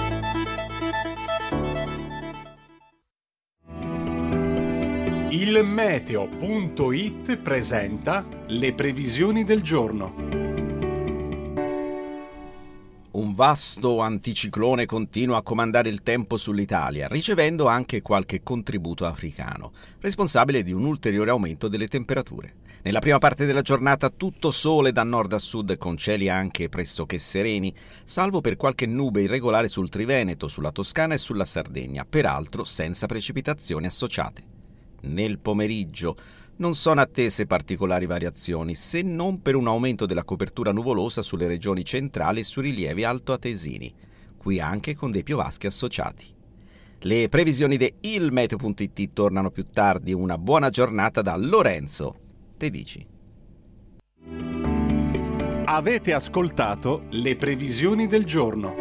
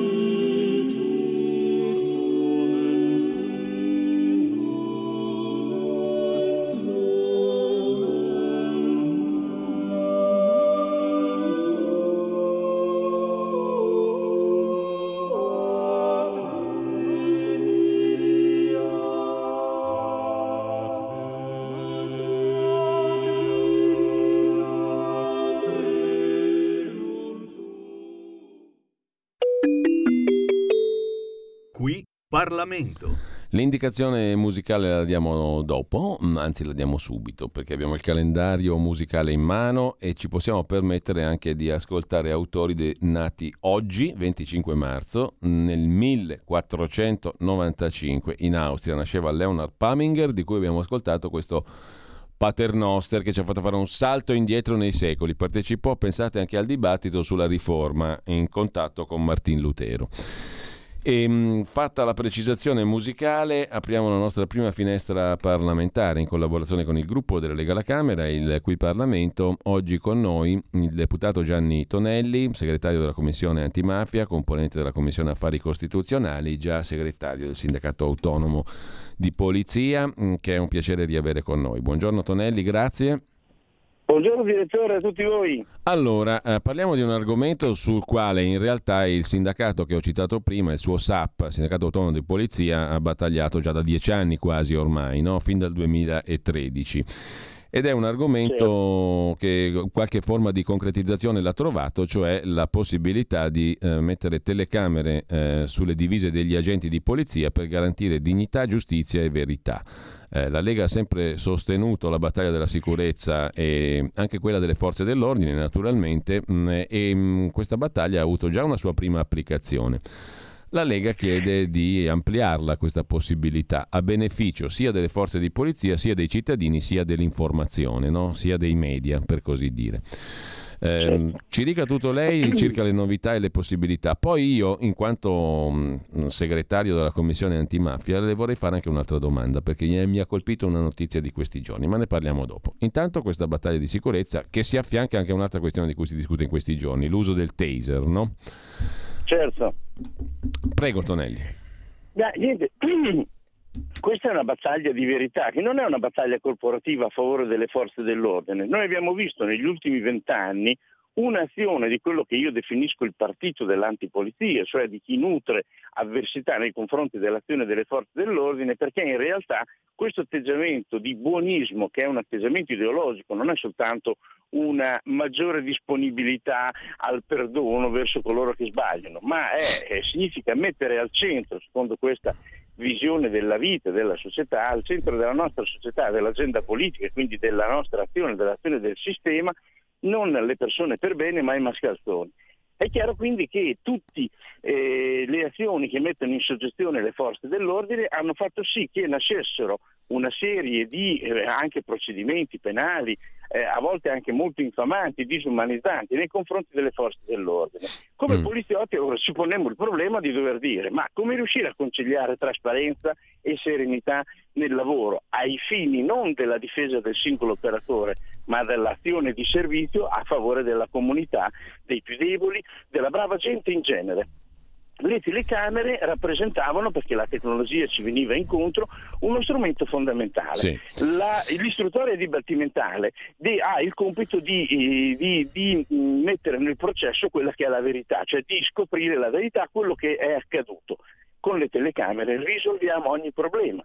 Come dico sempre come battuta, ogni asino che raglia finiamo alla sbarra come, come forze dell'ordine. In questo modo non ci sono più dubbi perché mm. le immagini vengono immediatamente inviate a remoto, non possono più essere modificate e di fronte a qualsiasi accertamento dell'autorità giudiziaria o dell'attività amministrativa, immediatamente siamo in grado di accedere alla verità. Quindi risparmio fortissimo anche dei tempi processuali, quindi dei difese di giustizia, deflazione totale del Dipartimento perché mm. Automaticamente l'istruttorio dibattimentale si sveglia e soprattutto avremo una verità e avremo delle forze dell'ordine che potranno realmente sviluppare un'azione ecco, seria a favore Tonelli, della cittadinanza. Tonelli, lei ne ha parlato con Amnesty International di questa questione sì. no? in questi in pochi giorni fa eh, e la proposta è quella di, siccome le telecamere sono utilizzabili nei servizi di ordine pubblico, la proposta è di allargarle invece, di portarle certo. sem- sempre su tutte le divise, in tutte le auto e nelle celle di sicurezza. Ecco, ragionevol- ragionevolmente chi si oppone a una cosa del genere? Che è una cosa di super trasparenza, no? E infatti quello che io ho fatto notare ad Amnesty International dice voi avete sempre portato avanti questa proposta di mettere gli alfanumerici, i numeretti, i marchi sulle forze dell'ordine, cioè, e io gli ho fatto esattamente questo esempio, quello che non riesco a comprendere, ho detto al rappresentante di Amnesty International, è che di fronte a un brutto male, di fronte a un tumore, io sto parlando di riuscire ad aggredire il problema o con un intervento chirurgico o con della chemioterapia o con della radioterapia. Voi invece state a pensare all'analgesico, all'Aulin, alla tachipirina o, o all'Ochi o quale dovrà essere diciamo, la bustina da prendere per sentire meno male. Cioè voi non volete risolvere il problema, perché sono oltre dieci anni, gli ho consegnato il documento che fu fatto nel 2013 mm. e fu eh, eh, distribuito in tutte le piazze d'Italia proprio per questa nostra richiesta e proposta. Dico, e come mai voi invece non avete mai eh, di fronte al, a uno strumento di risoluzione del problema affrontato questo? Perché veramente è qualcosa di surreale.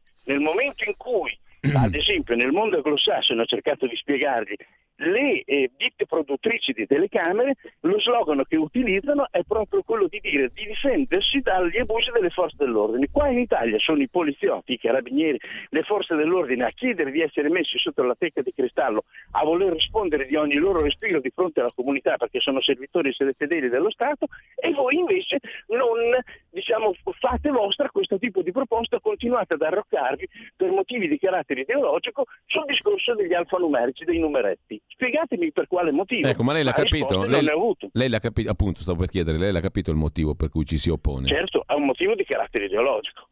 È sempre quello. Cioè, Opporsi per opporsi, non sistema, per ragioni precise.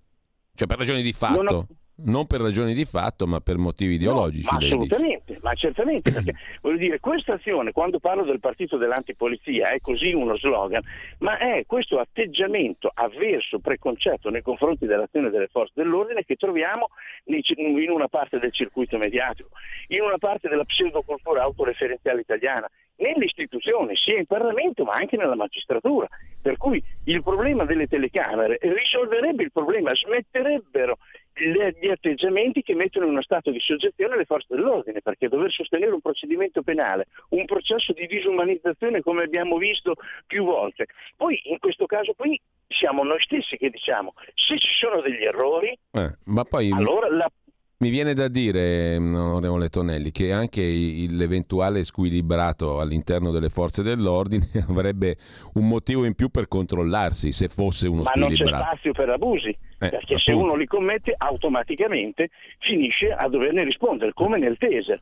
Il taser che è un altro strumento, e qui devo dire grazie a Matteo Salvini e a Nicola Molteni, perché sono le persone che hanno portato a termine la sperimentazione e hanno unto di nuovo gli ingranaggi che nel Conte bis avevano bloccato il sistema per riuscire a dotare le forze dell'ordine di questo. Il taser è dotato di una telecamera che manda immediatamente l'immagine a remoto e nonostante la sperimentazione abbia dato dei risultati straordinari e dall'altro giorno, da quando sono entrati in funzione pochi giorni fa, la casistica ci dimostra che lo taser non è uno strumento di violenza. Anzi, nel mio intervento alla Camera, nell'interpello, quando chiesi al Ministro dell'Interno di eh, relazionare su quello che era la questione del taser, a che punto era la sperimentazione, lo ringrasai da parte non solo degli operatori di polizia, ma anche e soprattutto da parte di coloro che, sui quali il taser dovrà essere utilizzato, perché consente agli operatori delle forze dell'ordine di non utilizzare i mezzi di coazione fisica o le armi da fuoco che sono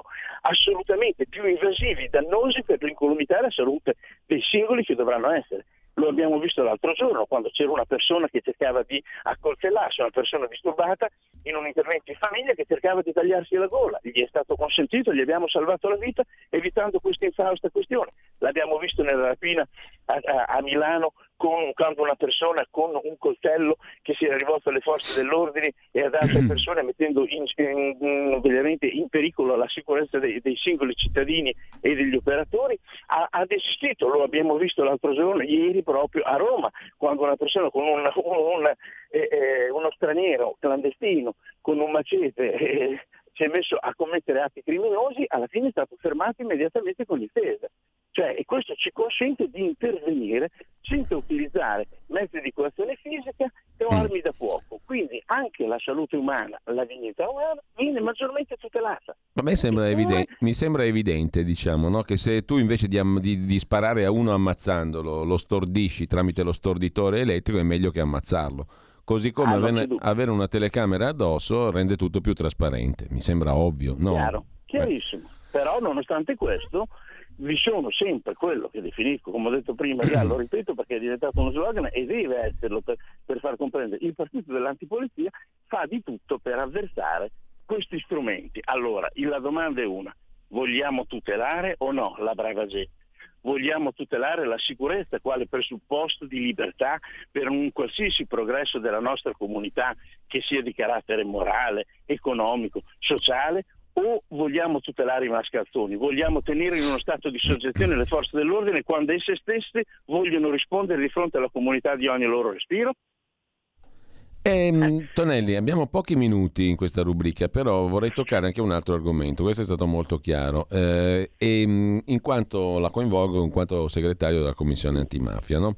Presieduta da Nicola Morra, che credo sia ancora del Movimento 5 Stelle, mm, credo. Sì, no, è, è non lo so, lì, è, è uscito, cavallo, sì. non lo sa neanche lui. eh, se infatti anch'io non avevo molto chiaro. Sì, mm, in effetti era formalmente uscito, ma form... comunque il presidente Morra l'altro giorno eh, è andato a Caivano e ad Arzano, in quel di Napoli, zone ad alta densità camorristica e si è espresso con queste parole che devo dirle la verità, Tonelli, a me mi hanno mi hanno colpito. Lo Stato per decenni non ha fatto lo Stato. E ha fatto un esempio il presidente Morra. Ci sono alloggi popolari occupati dal 1982, da 40 anni. Hanno chiuso spazi pubblici, hanno chiuso pertinenze condominiali, hanno perfino chiuso marciapiedi, sono stati realizzati appartamenti lussuosi per gente che dovrebbe pagare 37 euro al mese e cammina su marmi pregiati indossando abbigliamento di lusso e infrangendo la legge come nulla fosse. Sono ovviamente camorristi. L'Ater, l'azienda eh, delle case pubbliche, conosce i nomi. I nomi li conoscono i comuni e le forze dell'ordine, polizia locale e eh, forze dell'ordine in generale. Però, tanto per fare un nome, Biagio Chiariello, comandante della polizia locale di Arzano, è stato pedinato, minacciato e ha trovato sotto il suo comando un bel manifesto funebre con la data della sua morte. Mi viene da dire che la data di morte dello Stato italiano invece la conosciamo anche noi, ogni giorno, perché ogni giorno accadono fenomeni di questo tipo.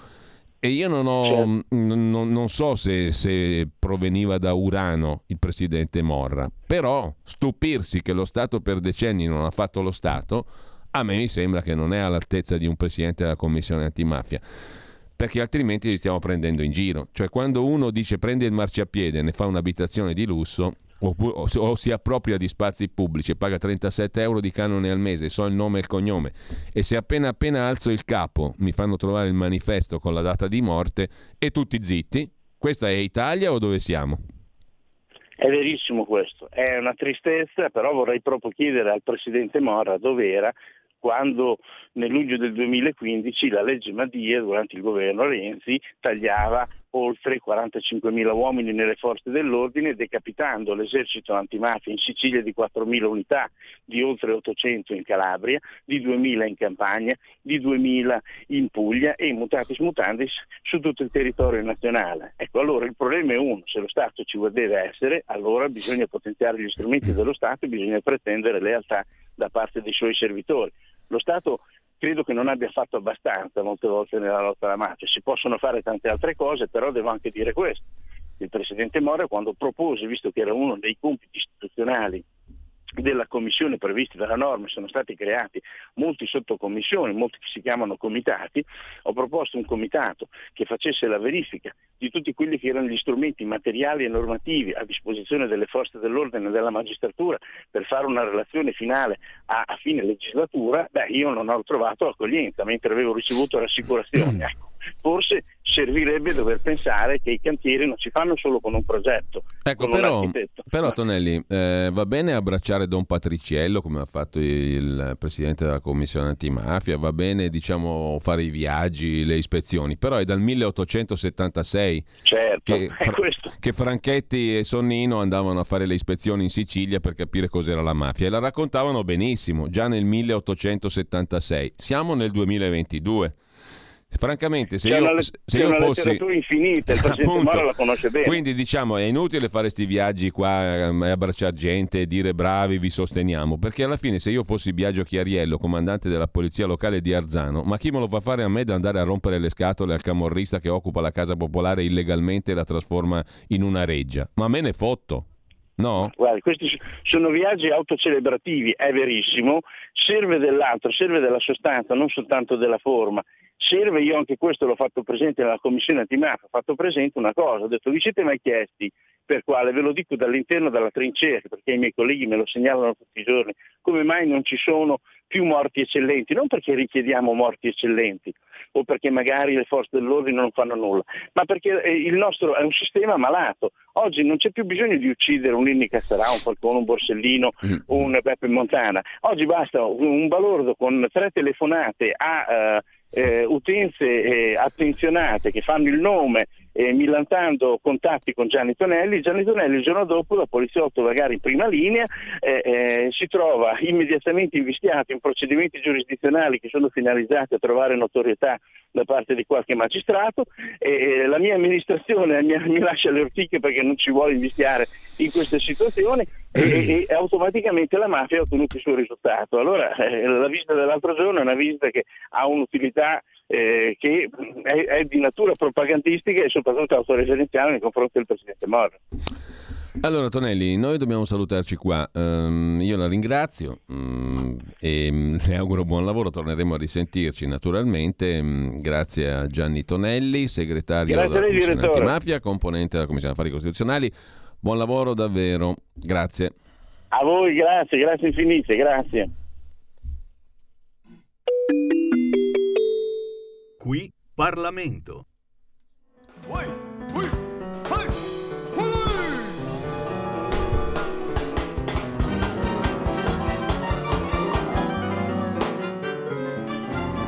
Perché la terra dei cacchi è la terra dei cacchi.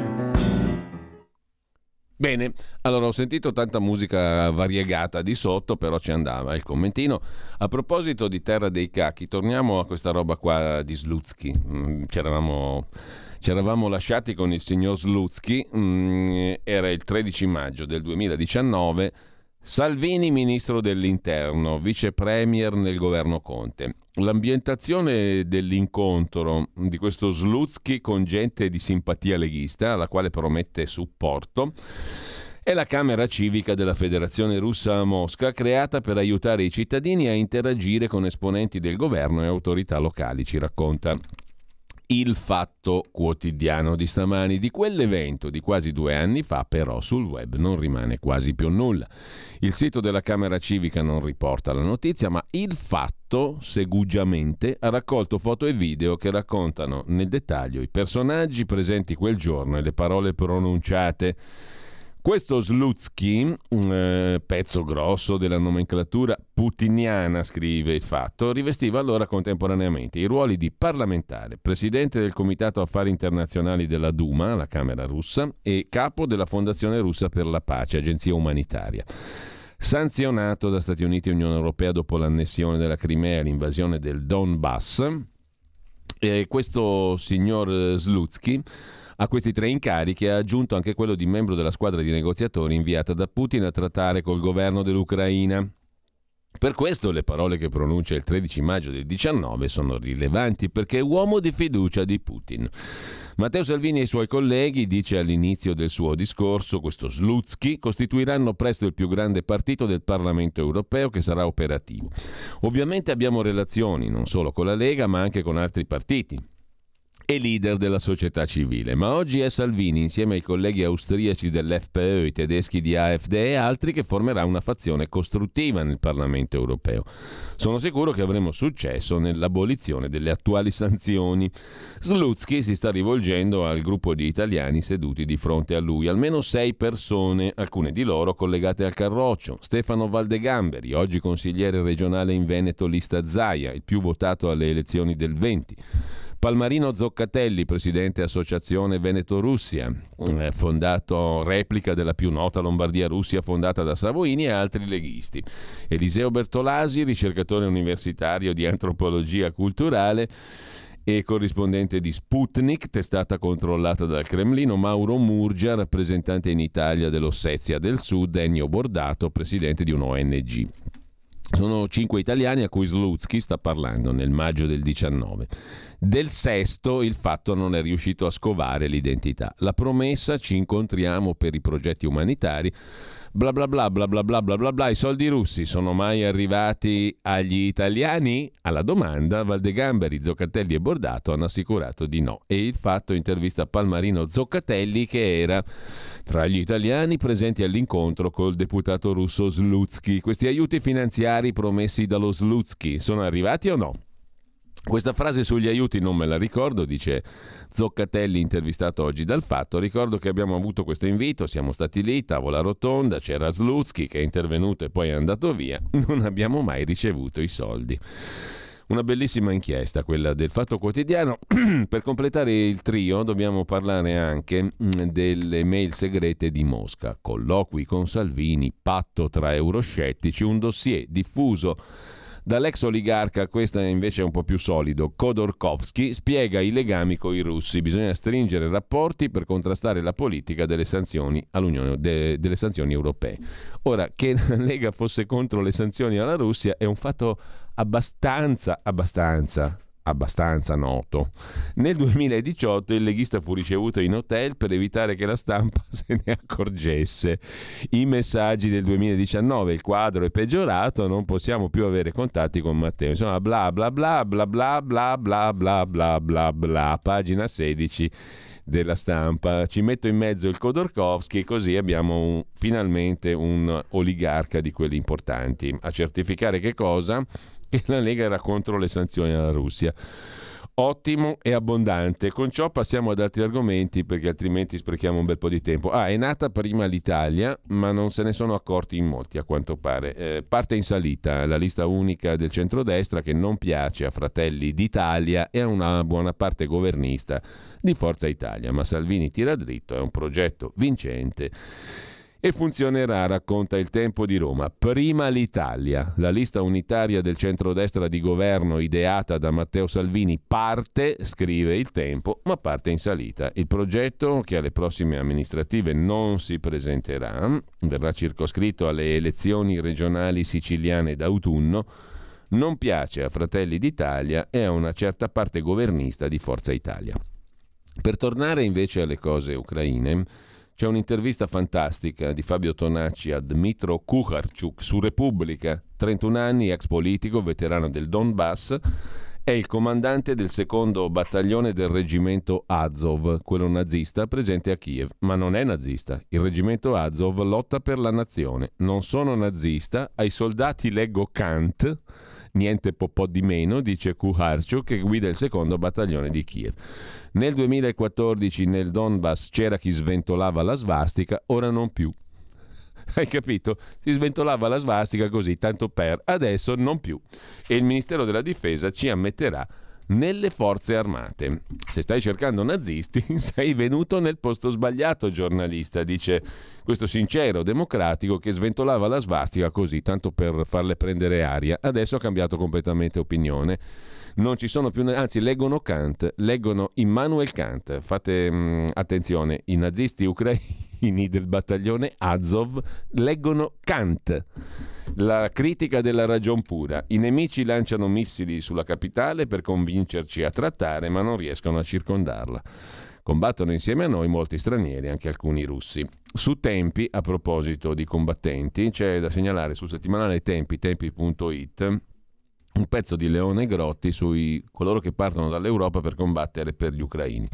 I foreign fighters, insomma, sono un pericolo per noi e per l'Ucraina. Già 20.000 persone si sono arruolate nella legione straniera di Zelensky vengono esaltati come combattenti per la libertà, ma i tanti estremisti di destra e di sinistra che vanno a combattere per l'Ucraina prolungano la guerra e torneranno a casa radicalizzati e con esperienze belliche, scrive Leone Grotti sul settimanale ciellinotempi.it. Mentre c'è un'intervista sul giornale al professor Giulio Sapelli sulla questione del farsi pagare solo in rubli da parte di Putin devasterà i conti di Mosca. Mosca non accetterà mm, più dollari o euro, ma solo rubli per le forniture del gas da settimana prossima. Più che una punizione verso i paesi ostili, secondo l'economista Giulio Sappelli, è un clamoroso boomerang che si ritorcerà contro la Russia. Vediamo come ragiona Sappelli. La Russia è in una situazione economica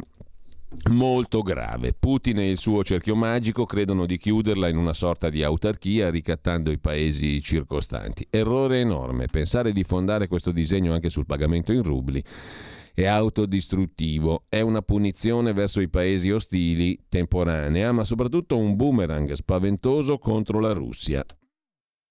Nel medio e lungo periodo avrà conseguenze catastrofiche per l'economia, dice Sapelli.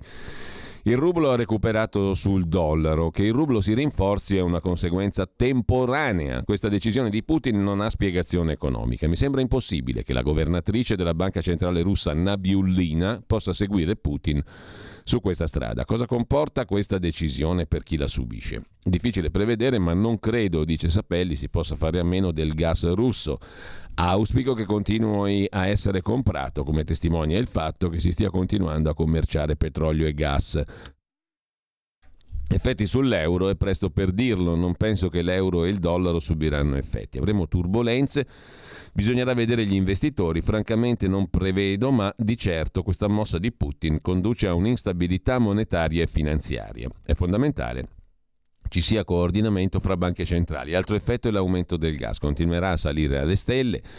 Anche il petrolio, soprattutto se si insiste con la retorica delle sanzioni. Si parlasse meno di sanzioni, si agisse più silenziosamente, ci guadagneremmo tutti. Però non ho capito francamente perché Il professor Sapelli dice che è una mossa che si ritorcerebbe come un boomerang contro Putin. Comunque, altro tema invece è quello del professor Orsini, la RAI, scrive il Corriere della Sera ha detto stop ai compensi per il professore filorusso, ormai è stato catalogato così, stop ai compensi per la partecipazione del professor Alessandro Orsini, 46enne docente di sociologia del terrorismo alla LUIS, a trasmissioni della RAI.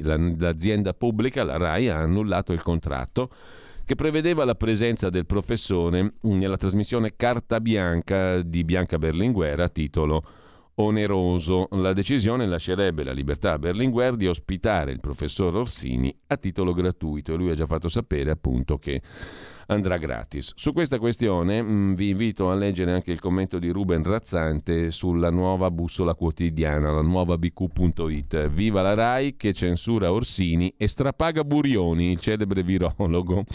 Tanto sono soldi nostri, ma metteteglielo sotto però, e eh, questo vogliamo come cittadini contribuenti che ogni trasmissione della RAI sotto ci sia quanto prende il conduttore e quanto prendono gli ospiti. Il caso di Alessandro Orsini, che si è trovato il contratto stracciato dalla RAI, dimostra, scrive Razzante, che chiunque parli, anche la libertà di espressione va piegata alle esigenze del mainstream.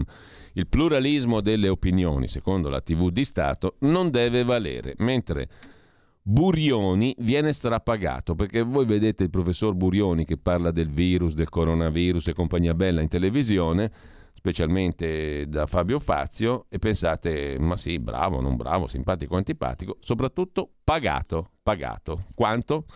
Eh, sarebbe interessante che tutti fossero trasparentemente diciamo così, illuminati su quanto ricevono dalla RAI. Tra poco abbiamo la seconda tranche eh, del cui Parlamento, tra pochissimo. Intanto vi segnalo anche tra i quotidiani di oggi, torniamo a Tempi, tempi.it, perché c'è un bell'articolo del direttore Emanuele Boffi sulla guerra in Ucraina e l'ideale tradito di un'Europa a due polmoni. Come scrive Benedetto XVI, eh, è compito di noi cristiani odierni far sì che la nostra nozione di Dio non resti fuori dalla disputa sull'uomo. Senza anima non c'è corpo.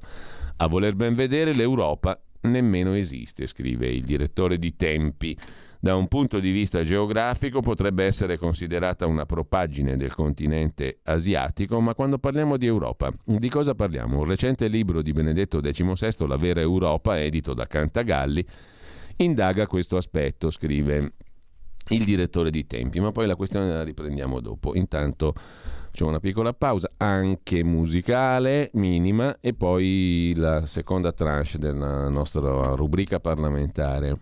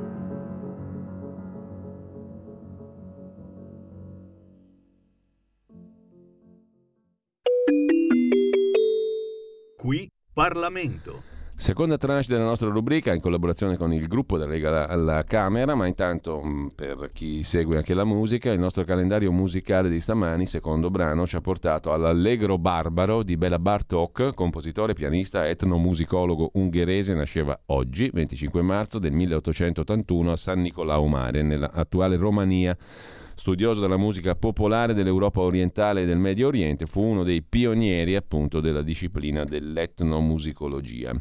Facciamo sempre scoperte non mainstream, naturalmente, non pop in questa mattinata della nostra radio, seguendo il calendario musicale. Seguendo invece le notizie, eh, io do il benvenuto e il buongiorno a Federica Zanella, deputata leghista, componente anche della Commissione Trasporti, Poste e Telecomunicazioni, che si è occupata però eh, di recente di un fatto di cronaca del quale pure abbiamo parlato nel corso della rassegna stampa di questi giorni. Mm, intanto do il benvenuto e il buongiorno all'onorevole Zanella, grazie per essere con noi. Buongiorno a voi, buongiorno a tutti i radioascoltatori, è un piacere vedervi anche questa volta fisicamente via Skype, complimenti per l'innovazione, eh, siete sì. sempre all'avanguardia, bravi. Stiamo cercando di recuperare eh, velocemente il terreno e di adeguarci alla nuova radiovisione.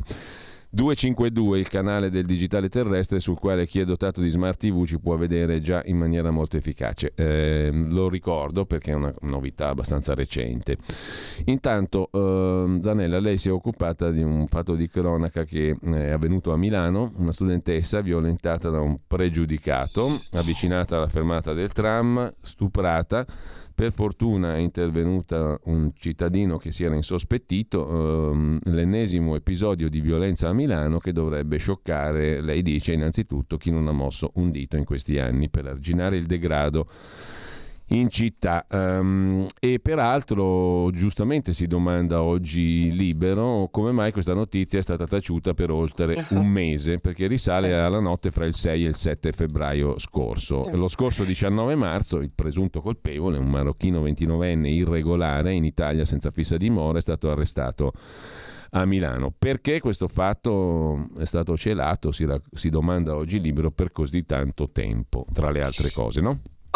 Guardi, al netto del fatto celato, il problema è che Milano sta vivendo un'escalation drammatica eh, di violenza, di insicurezza. Partiamo dai fatti di Capodanno in cui ragazze straniere sono state violentate da eh, stranieri di seconda generazione. Guardi, eh, giustamente è stato fatto riferimento alla data, 7 febbraio. Il 7 febbraio la Lamorgese aveva fatto una polemica dicendo che in effetti l'immigrazione non c'entra niente con i fatti che erano corsi a Capodanno.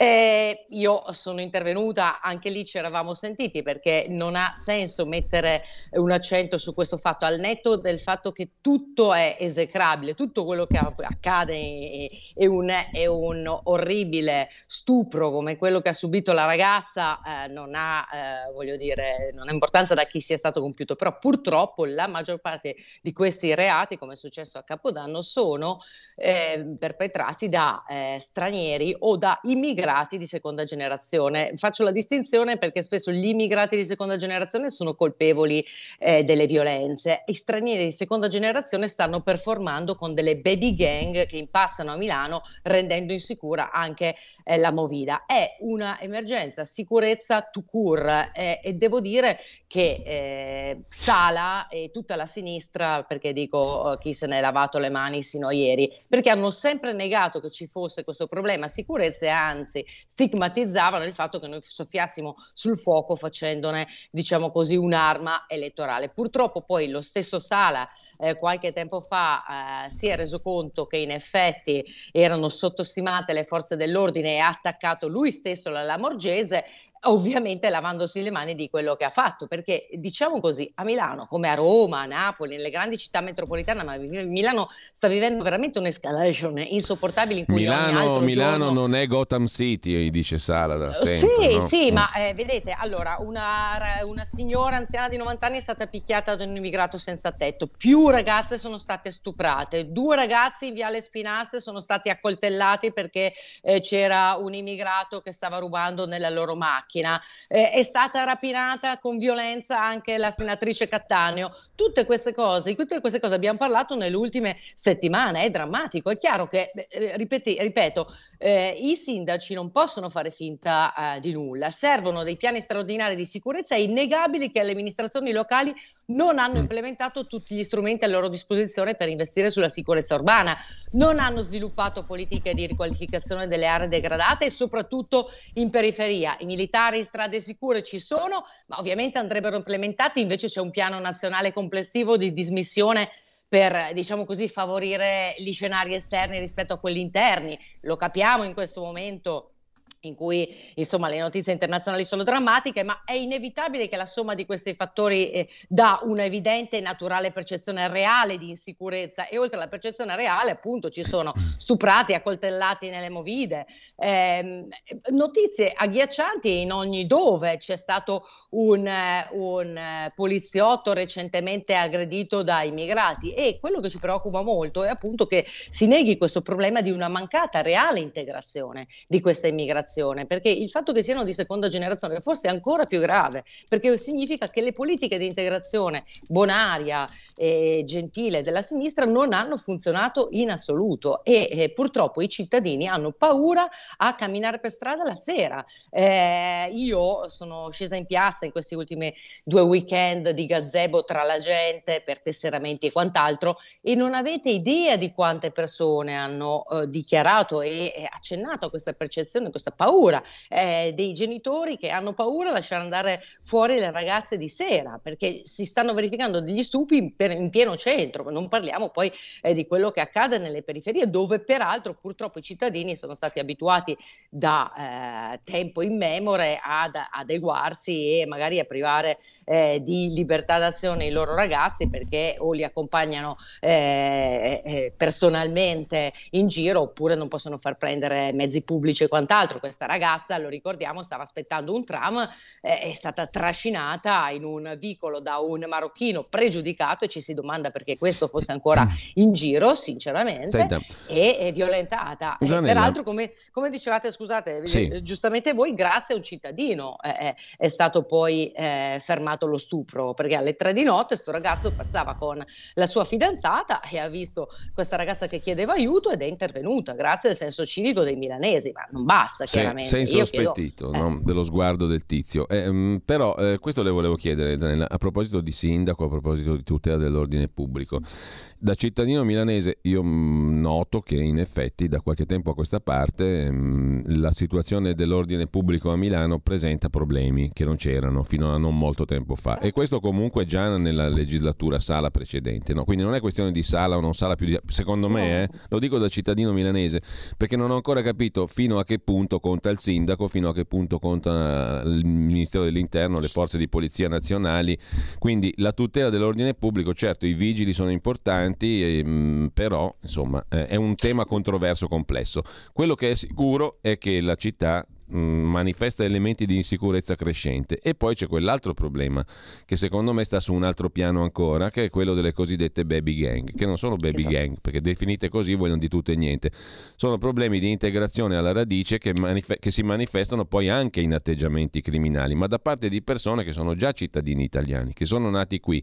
Si chiamano gli immigrati di seconda generazione, non so se sia una definizione giusta o sbagliata. Comunque la sostanza, credo, del problema è chiaro. Ci sono persone che nascono nascono qui da famiglie che, dal, che sono venute dall'estero, i cui genitori più o meno magari hanno cercato di integrarsi, loro certamente fanno più fatica, anche se sono magari cittadini italiani già dalla nascita. E questo è un grosso problema, è il problema banlieue all'italiana se vogliamo, però è quello che ci troviamo davanti. E questo è un problema ancora più complicato, non è semplicemente ordine pubblico, è politica, è società, è integrazione, è cultura, sono tante cose insieme. Io non saprei francamente da che parte iniziare a trattare questo problema, però percepisco che è un problema di enorme po- importata politica, no? bisogna affrontarlo questo problema. La politica deve darsi da fare al di là degli slogan e della contrapposizione. A me sta, può stare antipatico o simpatico Sala, ma dopo Sala ci sarà un altro sindaco, quindi non è quello il problema. No, no, no, no non c'è dubbio, non c'è dubbio, ma infatti come, come sottolineavo, in realtà i sindaci hanno uh, delle potenzialità, soprattutto quelli delle grandi città metropolitane, per sviluppare dei piani straordinari di sicurezza e come dicevo appunto sicuramente non hanno implementato i sindaci di Milano, in particolare visto che stiamo parlando di Milano, ma anche di Roma, di Napoli, tutti gli strumenti, eh, dicevo, a loro disposizione per garantire la sicurezza urbana, ma eh, lo sottolineavo appunto anch'io, eh, questo fenomeno della mancata integrazione è drammatico e, e, secondo me noi dovremmo anche guardare quello che è successo in un paese molto vicino come la Francia, dove il problema dell'immigrazione di seconda generazione è arrivato prima per, per ovvie ragioni, loro insomma eh, sono, certo. avevano eh, colonizzato colonialmente una, una serie di, di, di, di, diciamo così, eh, stranieri, immigrati di seconda generazione che adesso sono di terza generazione e molto più significativi, abbiamo visto giustamente il riferimento alle ballie. Non possiamo permetterci che avvenga mm. quello. A Milano le baby gang sono tutte fatte da stranieri di seconda generazione che scorrazzano, minacciano eh, ragazzi, ragazze anziani con, con, eh, con, coltelli, impazzano nelle vie della Movida ed è diventato veramente pericoloso per i cittadini eh, milanesi. Io, mh, mm, sono sempre stata sufficientemente moderata, ma mi, mi arrabbio quando, uh, siccome abbiamo fatto una recente campagna elettorale, il problema si nega, perché se tu neghi un problema significa che non ti interessa risolverlo. Allora, siccome abbiamo da una parte la Lamorgese, ricordiamo che grazie a Nicola Molteni, eh, il nostro sottosegretario all'interno, visto che ovviamente anche il Ministero dell'Interno è coinvolto, noi abbiamo chiesto spessissimo un intervento della Lamorgese, anche, vogliamo dirlo, anche un accenno eh, al fatto che questi reati siano esecrabili. È donna, è stata ex prefetto di Milano, avete sentito qualcosa anche su questo ultimo stupro, no? Sulle violenze di Capodanno ha fatto il giro del mondo la notizia che né eh, Sala né il Ministro dell'Interno per una settimana hanno commentato quello che era successo. Ora, noi grazie a Nicola Molteni abbiamo ottenuto 198 eh, vie, forze dell'ordine in più. Eh, io ieri mi sono ovviamente informata con eh, con Nicola chiedendo quanti ne fossero arrivati e siamo già più o meno alla metà eh, degli arrivi, quindi saranno arrivati circa un centinaio di agenti, eh, ovviamente al netto eh, dei pensionamenti. Quindi noi stiamo facendo il possibile, ma è chiaro che deve esserci sinergia nell'azione. Il problema è dare risposte concrete ai cittadini, non continuare a dire che noi soffiamo sul fuoco e che non c'è un problema ecco, sicurezza. Zanella, Tutto qua. Eh, le rubo ancora due minuti, la rubrica, certo. la rubrica è relativamente breve questa, in, questa, in, questa, fascia, però eh, due cose gliele voglio chiedere. La prima ha ancora a che fare con una questione che concerne il Ministero dell'Interno, anche se diversa, e mi riferisco all'arrivo dei profughi dall'Ucraina in Italia. Sono 65.439 secondo quel che ha certificato nell'ultimo aggiornamento il Ministero dell'Interno a ieri alle 17. No? Sì. eh, e sono in crescita costante. Eh, 65.000 persone, di cui 33.500 erotte donne, 5.900 uomini e ben 25.900 e passa minori a ieri pomeriggio, ma cresceranno. Sì. Sì. A me che mi ha colpito molto a proposito del Ministero dell'Interno è ciò che ha detto la ministra Lamorgese, la quale ha detto facciamo attenzione perché non sappiamo bene dove vanno a finire questi bambini, questi minori e possono alimentare anche la tratta. A me questa cosa mi è sembrata inquietante, perché io eh, mi domando io allora eh, dove vanno queste persone, allora, queste donne eh, e questi bambini principalmente. Io ieri ho fatto una lunga audizione, io sono anche componente della commissione bicamerale infanzia e adolescenza, abbiamo fatto una lunga audizione sia con CAFO, il presidente del telefono azzurro, sia con un rappresentante di Unicef, che hanno lanciato questo warning, nel senso che purtroppo eh, i minori sono molto esposti a, eh, diciamo così, eh, la problematica della tratta. Ci sono persone senza scrupoli che sfrutterebbero, eh, diciamo così, la guerra per andare ai confini. Eh, Caffo era tornato dalla Polonia ieri, ehm, andare ai confini e, e, prendere bambini che in questo momento sono diventati orfani o, o anche sulle, sulle, donne. Non so se avete mh, mm, eh, parlato nei giorni scorsi c'è stato anche un, eh, un warning in merito alle donne che vengono accolte coi figli che possono essere sfruttate allo stesso fine. Sicuramente è un qualcosa a cui dobbiamo prestare attenzione. Noi in Italia eh, stiamo eh, creando una politica di accoglienza per quanto concerne i minori. Eh, molto ben ponderata, aiutandoli anche nel percorso scolastico. Abbiamo presentato una mozione eh, che verrà discussa la settimana prossima in aula proprio in merito ai minori, sia che stanno in Ucraina che, eh, che in Italia. È chiaro ed evidente che dobbiamo assolutamente seguirli. Possiamo dire che per ora, eh, diciamo così, noi viviamo in un territorio in cui ci sono circa 200, in Lombardia circa 50.000 famiglie eh, ucraine residenti che lavorano regolarmente attualmente 200.000 in Italia, per ora il problema non è stato grave perché i, eh, molta parte di chi è arrivato è stato accolto nelle famiglie dei parenti, però è ovvio ed evidente che dobbiamo garantire un percorso lineare, eh, tutte le missioni che ci sono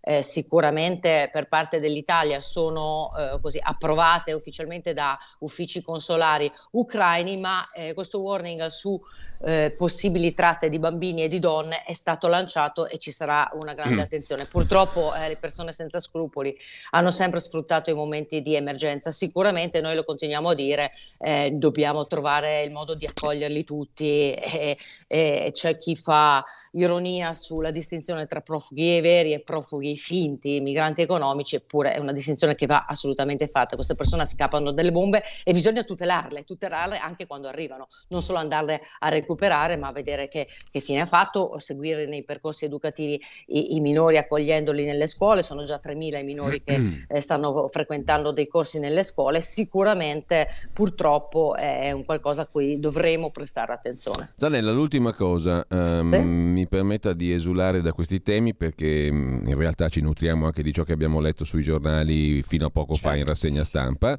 e una delle questioni ha a che fare con uh, illustri ospiti delle trasmissioni del servizio mm. pubblico radiotelevisivo. Il caso Orsini, no? il professor Orsini, sì. contrattualizzato da Bianca Berlinguer e invece cancellato dalla RAI. Allora, giustamente credo, um, l'amico Ruben Razzante su, in un articolo oggi sulla nuova bussola um, fa un paragone, dice benissimo, la RAI censura Orsini, ma strapaga Burioni e gli altri, esatto, e gli altri virologi che mh, aveva scritto Repubblica mh, prendono dai 300 euro per brevi interventi ai 2000 euro per la partecipazione a intere puntate. Roberto Burioni, poi spesso ospite di Fazio, che tempo che fa, avrebbe un contratto di esclusiva con la società esterna che produce la trasmissione. Bassetti, Crisanti e Galli hanno dichiarato di non aver mai percepito compensi, però eh, Burioni sì. E allora uno si domanda perché Burioni sì, Orsini no? Ma soprattutto da cittadino, lei non è componente della commissione di vigilanza sul servizio radiotelevisivo, però pur sempre fa parte della commissione che si occupa di comunicazioni, no? mm, eh, poste, trasporti e telecomunicazioni. Allora io da, da cittadino e mm, contribuente avrei questa modesta proposta alla Swift da farle a lei come rappresentante uh-huh. del popolo. Perché quando um, vanno in televisione non facciamo scorrere tra i sottotitoli i compensi dei conduttori e degli ospiti? In trasmissione allora, Rai? io non sono in commissione vigilanza Rai purtroppo perché come, come, lei sa io comunque sono giornalista e seguo i fatti appunto, Rai da tanti appunto. anni ma eh, ovviamente seguo tutte le polemiche eh, ah, eh, ah, non, mi dica, in, non, mi dica de, non, mi dica, della privacy perché quando c'è il soldo no, pubblico no, no, non c'è privacy io, sono, io sarei d'accordissimo che venissero assolutamente eh, evidenziati tutti coloro che intervengono e, e, che pigliano dei denari. La maggior parte degli ospiti va a titolo gratuito, eh, i giornalisti, molti giornalisti vanno a titolo gratuito, opinionisti, eccetera. Sinceramente, mh, mm, secondo me Orsini potrebbe esprimere le sue opinioni anche senza Ma lui l'ha eh, detto, venire pagato. Lui, lui l'ha detto, io vado anche gratis. Sarebbe, esatto, cioè, secondo me sarebbe più onesto, come mh, mm, peraltro abbiamo asserito anche in Commissione Vigilanza, dire che eh, diciamo, le posizioni di Orsini non sono gradite ad alcuni partiti e a una parte della RAI e, e non no, farne c'è anche, c'è una anche, questione di cachet. Ascolti, c'è anche eh? un'altra roba brutta, perché se io ti sì. pago, poi ho, ho meno stimolo a contraddirti, tra l'altro. Sì, sì, ma eh, ribadisco, vorrei anch'io sapere quanto ci è costato Burioni nelle sue apparizioni da Fabio Fazio della domenica, in cui eh, praticamente continuava a dire quanto fosse importante il valore, a cui crediamo, eh, il valore dei vaccini, eccetera, eccetera. Ma queste Virostar sono state ampiamente pagate per. No, insomma, poi farsi pagare, dire... pagare, uno per sentirsi dire vi staneremo come topi, mi girano anche le appunto, scatole. Capito? Sì, sì, sì, mm. sì, poi appunto diciamo che eh, diciamo anche che una volta che sei pagato da, mh, in una trasmissione il cui conduttore ha un'idea ben definita, in cui attacca gli altri, eccetera, eccetera, fai fatica a contraddire il conduttore.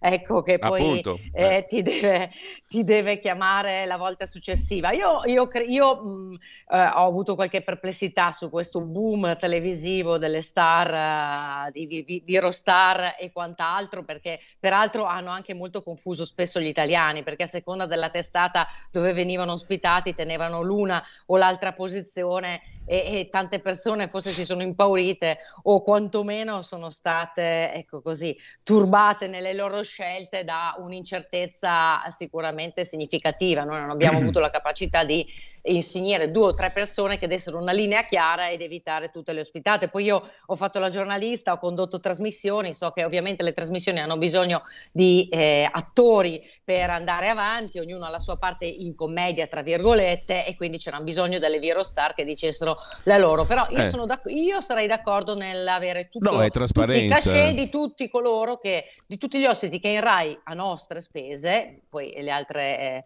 testate facciano quello che vogliono, ma visto che eh, la Rai è pagata con i contributi eh, dei, dei no, cittadini, sarebbe... io vorrei sapere se questa persona mi parla eh, pagato o non pagato. Eh, sarebbe anche interessante, per... Sarebbe anche interessante capire perché siccome sto 2000 viene fuori costantemente, se è vero che per, ogni, per una puntata intera la tariffa media è 2000 euro perché francamente, francamente mi diciamo, sembra altino. Ecco, è interessante, sì. no? È interessante. Sì, sì, sì, è interessante, ma interessante anche appunto il fatto che non è che tu sei un ospite della RAI, sei un ospite di una specifica trasmissione e, e si torna a quel discorso lì. Eh, spesso, insomma, No, eh, anche perché, sei, anche perché non so se lei è d'accordo, non, non so se lei è d'accordo, però il, il panel, il, il, gruppo degli ospiti alla fine gira che ti rigira è un po' sempre quello. Sì, eh. sì. Vedi, sì, vedi sempre le stesse facce.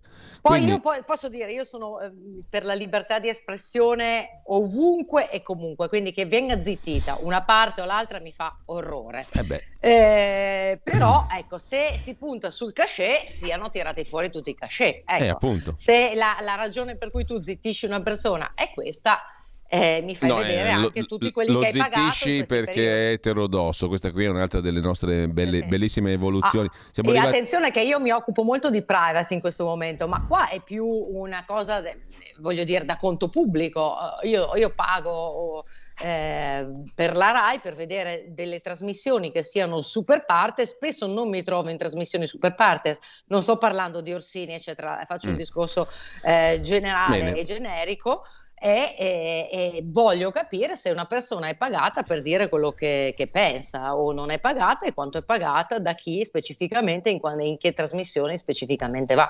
Io sarei d'accordo, in ogni caso ribadisco, zittire una parte o l'altra non mi, non mi piace mai, non fa parte di una, di una democrazia eh, come, come, la nostra. Allora, io ringrazio Federica Zanella, dobbiamo salutarci qua, grazie davvero, buona giornata. Grazie a voi per l'ospitalità a presto. buona giornata. A presto. Grazie, grazie, a presto.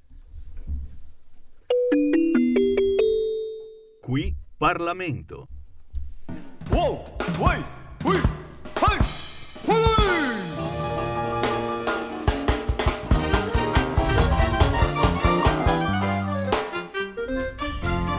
Perché la terra dei cachi è la terra dei cachi ci andava anche per questa notizia no? della RAI e compagnia bella. Comunque, tra le notizie, velocemente 9.26, modella eh, ucraina in fuga, fermata al confine ungherese, aveva 28 milioni non di sloti, non di monete vili e deprezzate, ma di euro nella, nella valigia, 28,8 milioni di dollari e 1,3 milioni di euro. Hai capito che affari si fanno talora in Ucraina? Anastasia Kovitska, moglie di un ex deputato, questo è il punto, ucraino, si è presentata alla frontiera tra i profughi. Scattato il fermo di Budapest. I soldi, ha detto, mi servono sentite questa, per partorire all'estero. Quelli là che sono i nazisti che leggono Kant, perché non siamo più nazisti.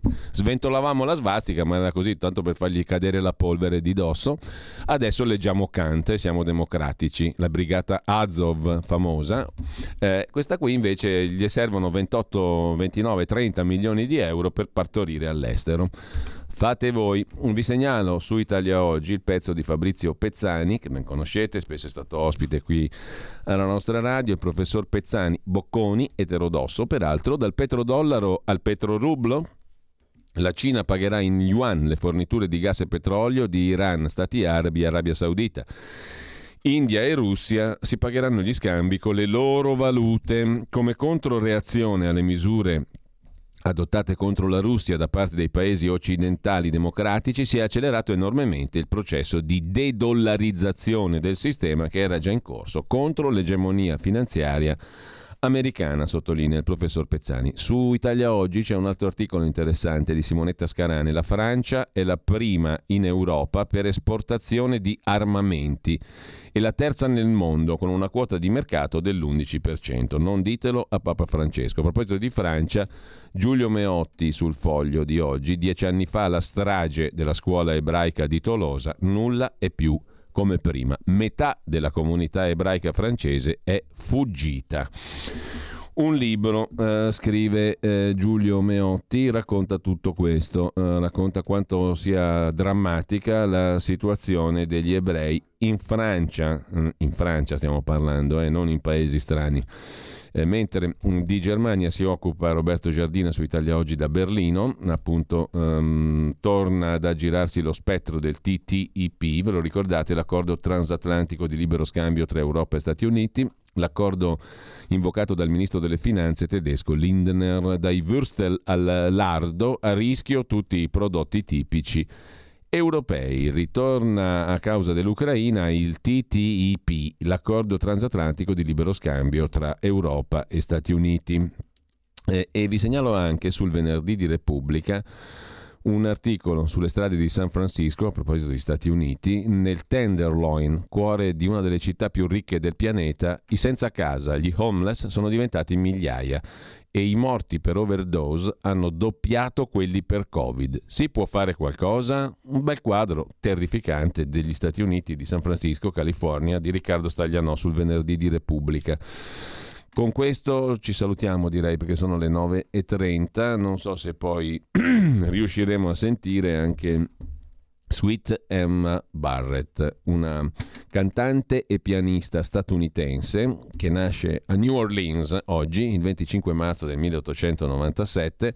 Abbiamo due pezzi preparati, A Good Man is Hard to Find e Jelly Roll Blues, un omaggio a Jelly Roll Morton. Sweet Emma Barrett, cantante nera, pianista, che nasceva oggi, 25 marzo 1897, tra poco Francesco Borgonovo con la sua bomba umana, non perdetelo perché c'è un ospite molto interessante, così come tutto il resto della mattinata, lo scoprirete soltanto ascoltando, adesso non abbiamo il tempo di raccontare tutto. Ascoltate e godete. Avete ascoltato la rassegna stampa.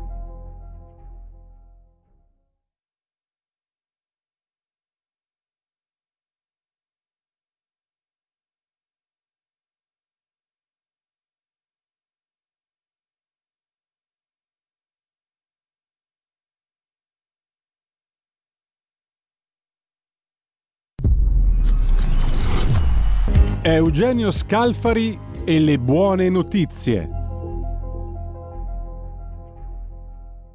Io mi ricordo ancora che eh, a un certo punto eh, Carlo Levi, quando già era avanti con gli anni, e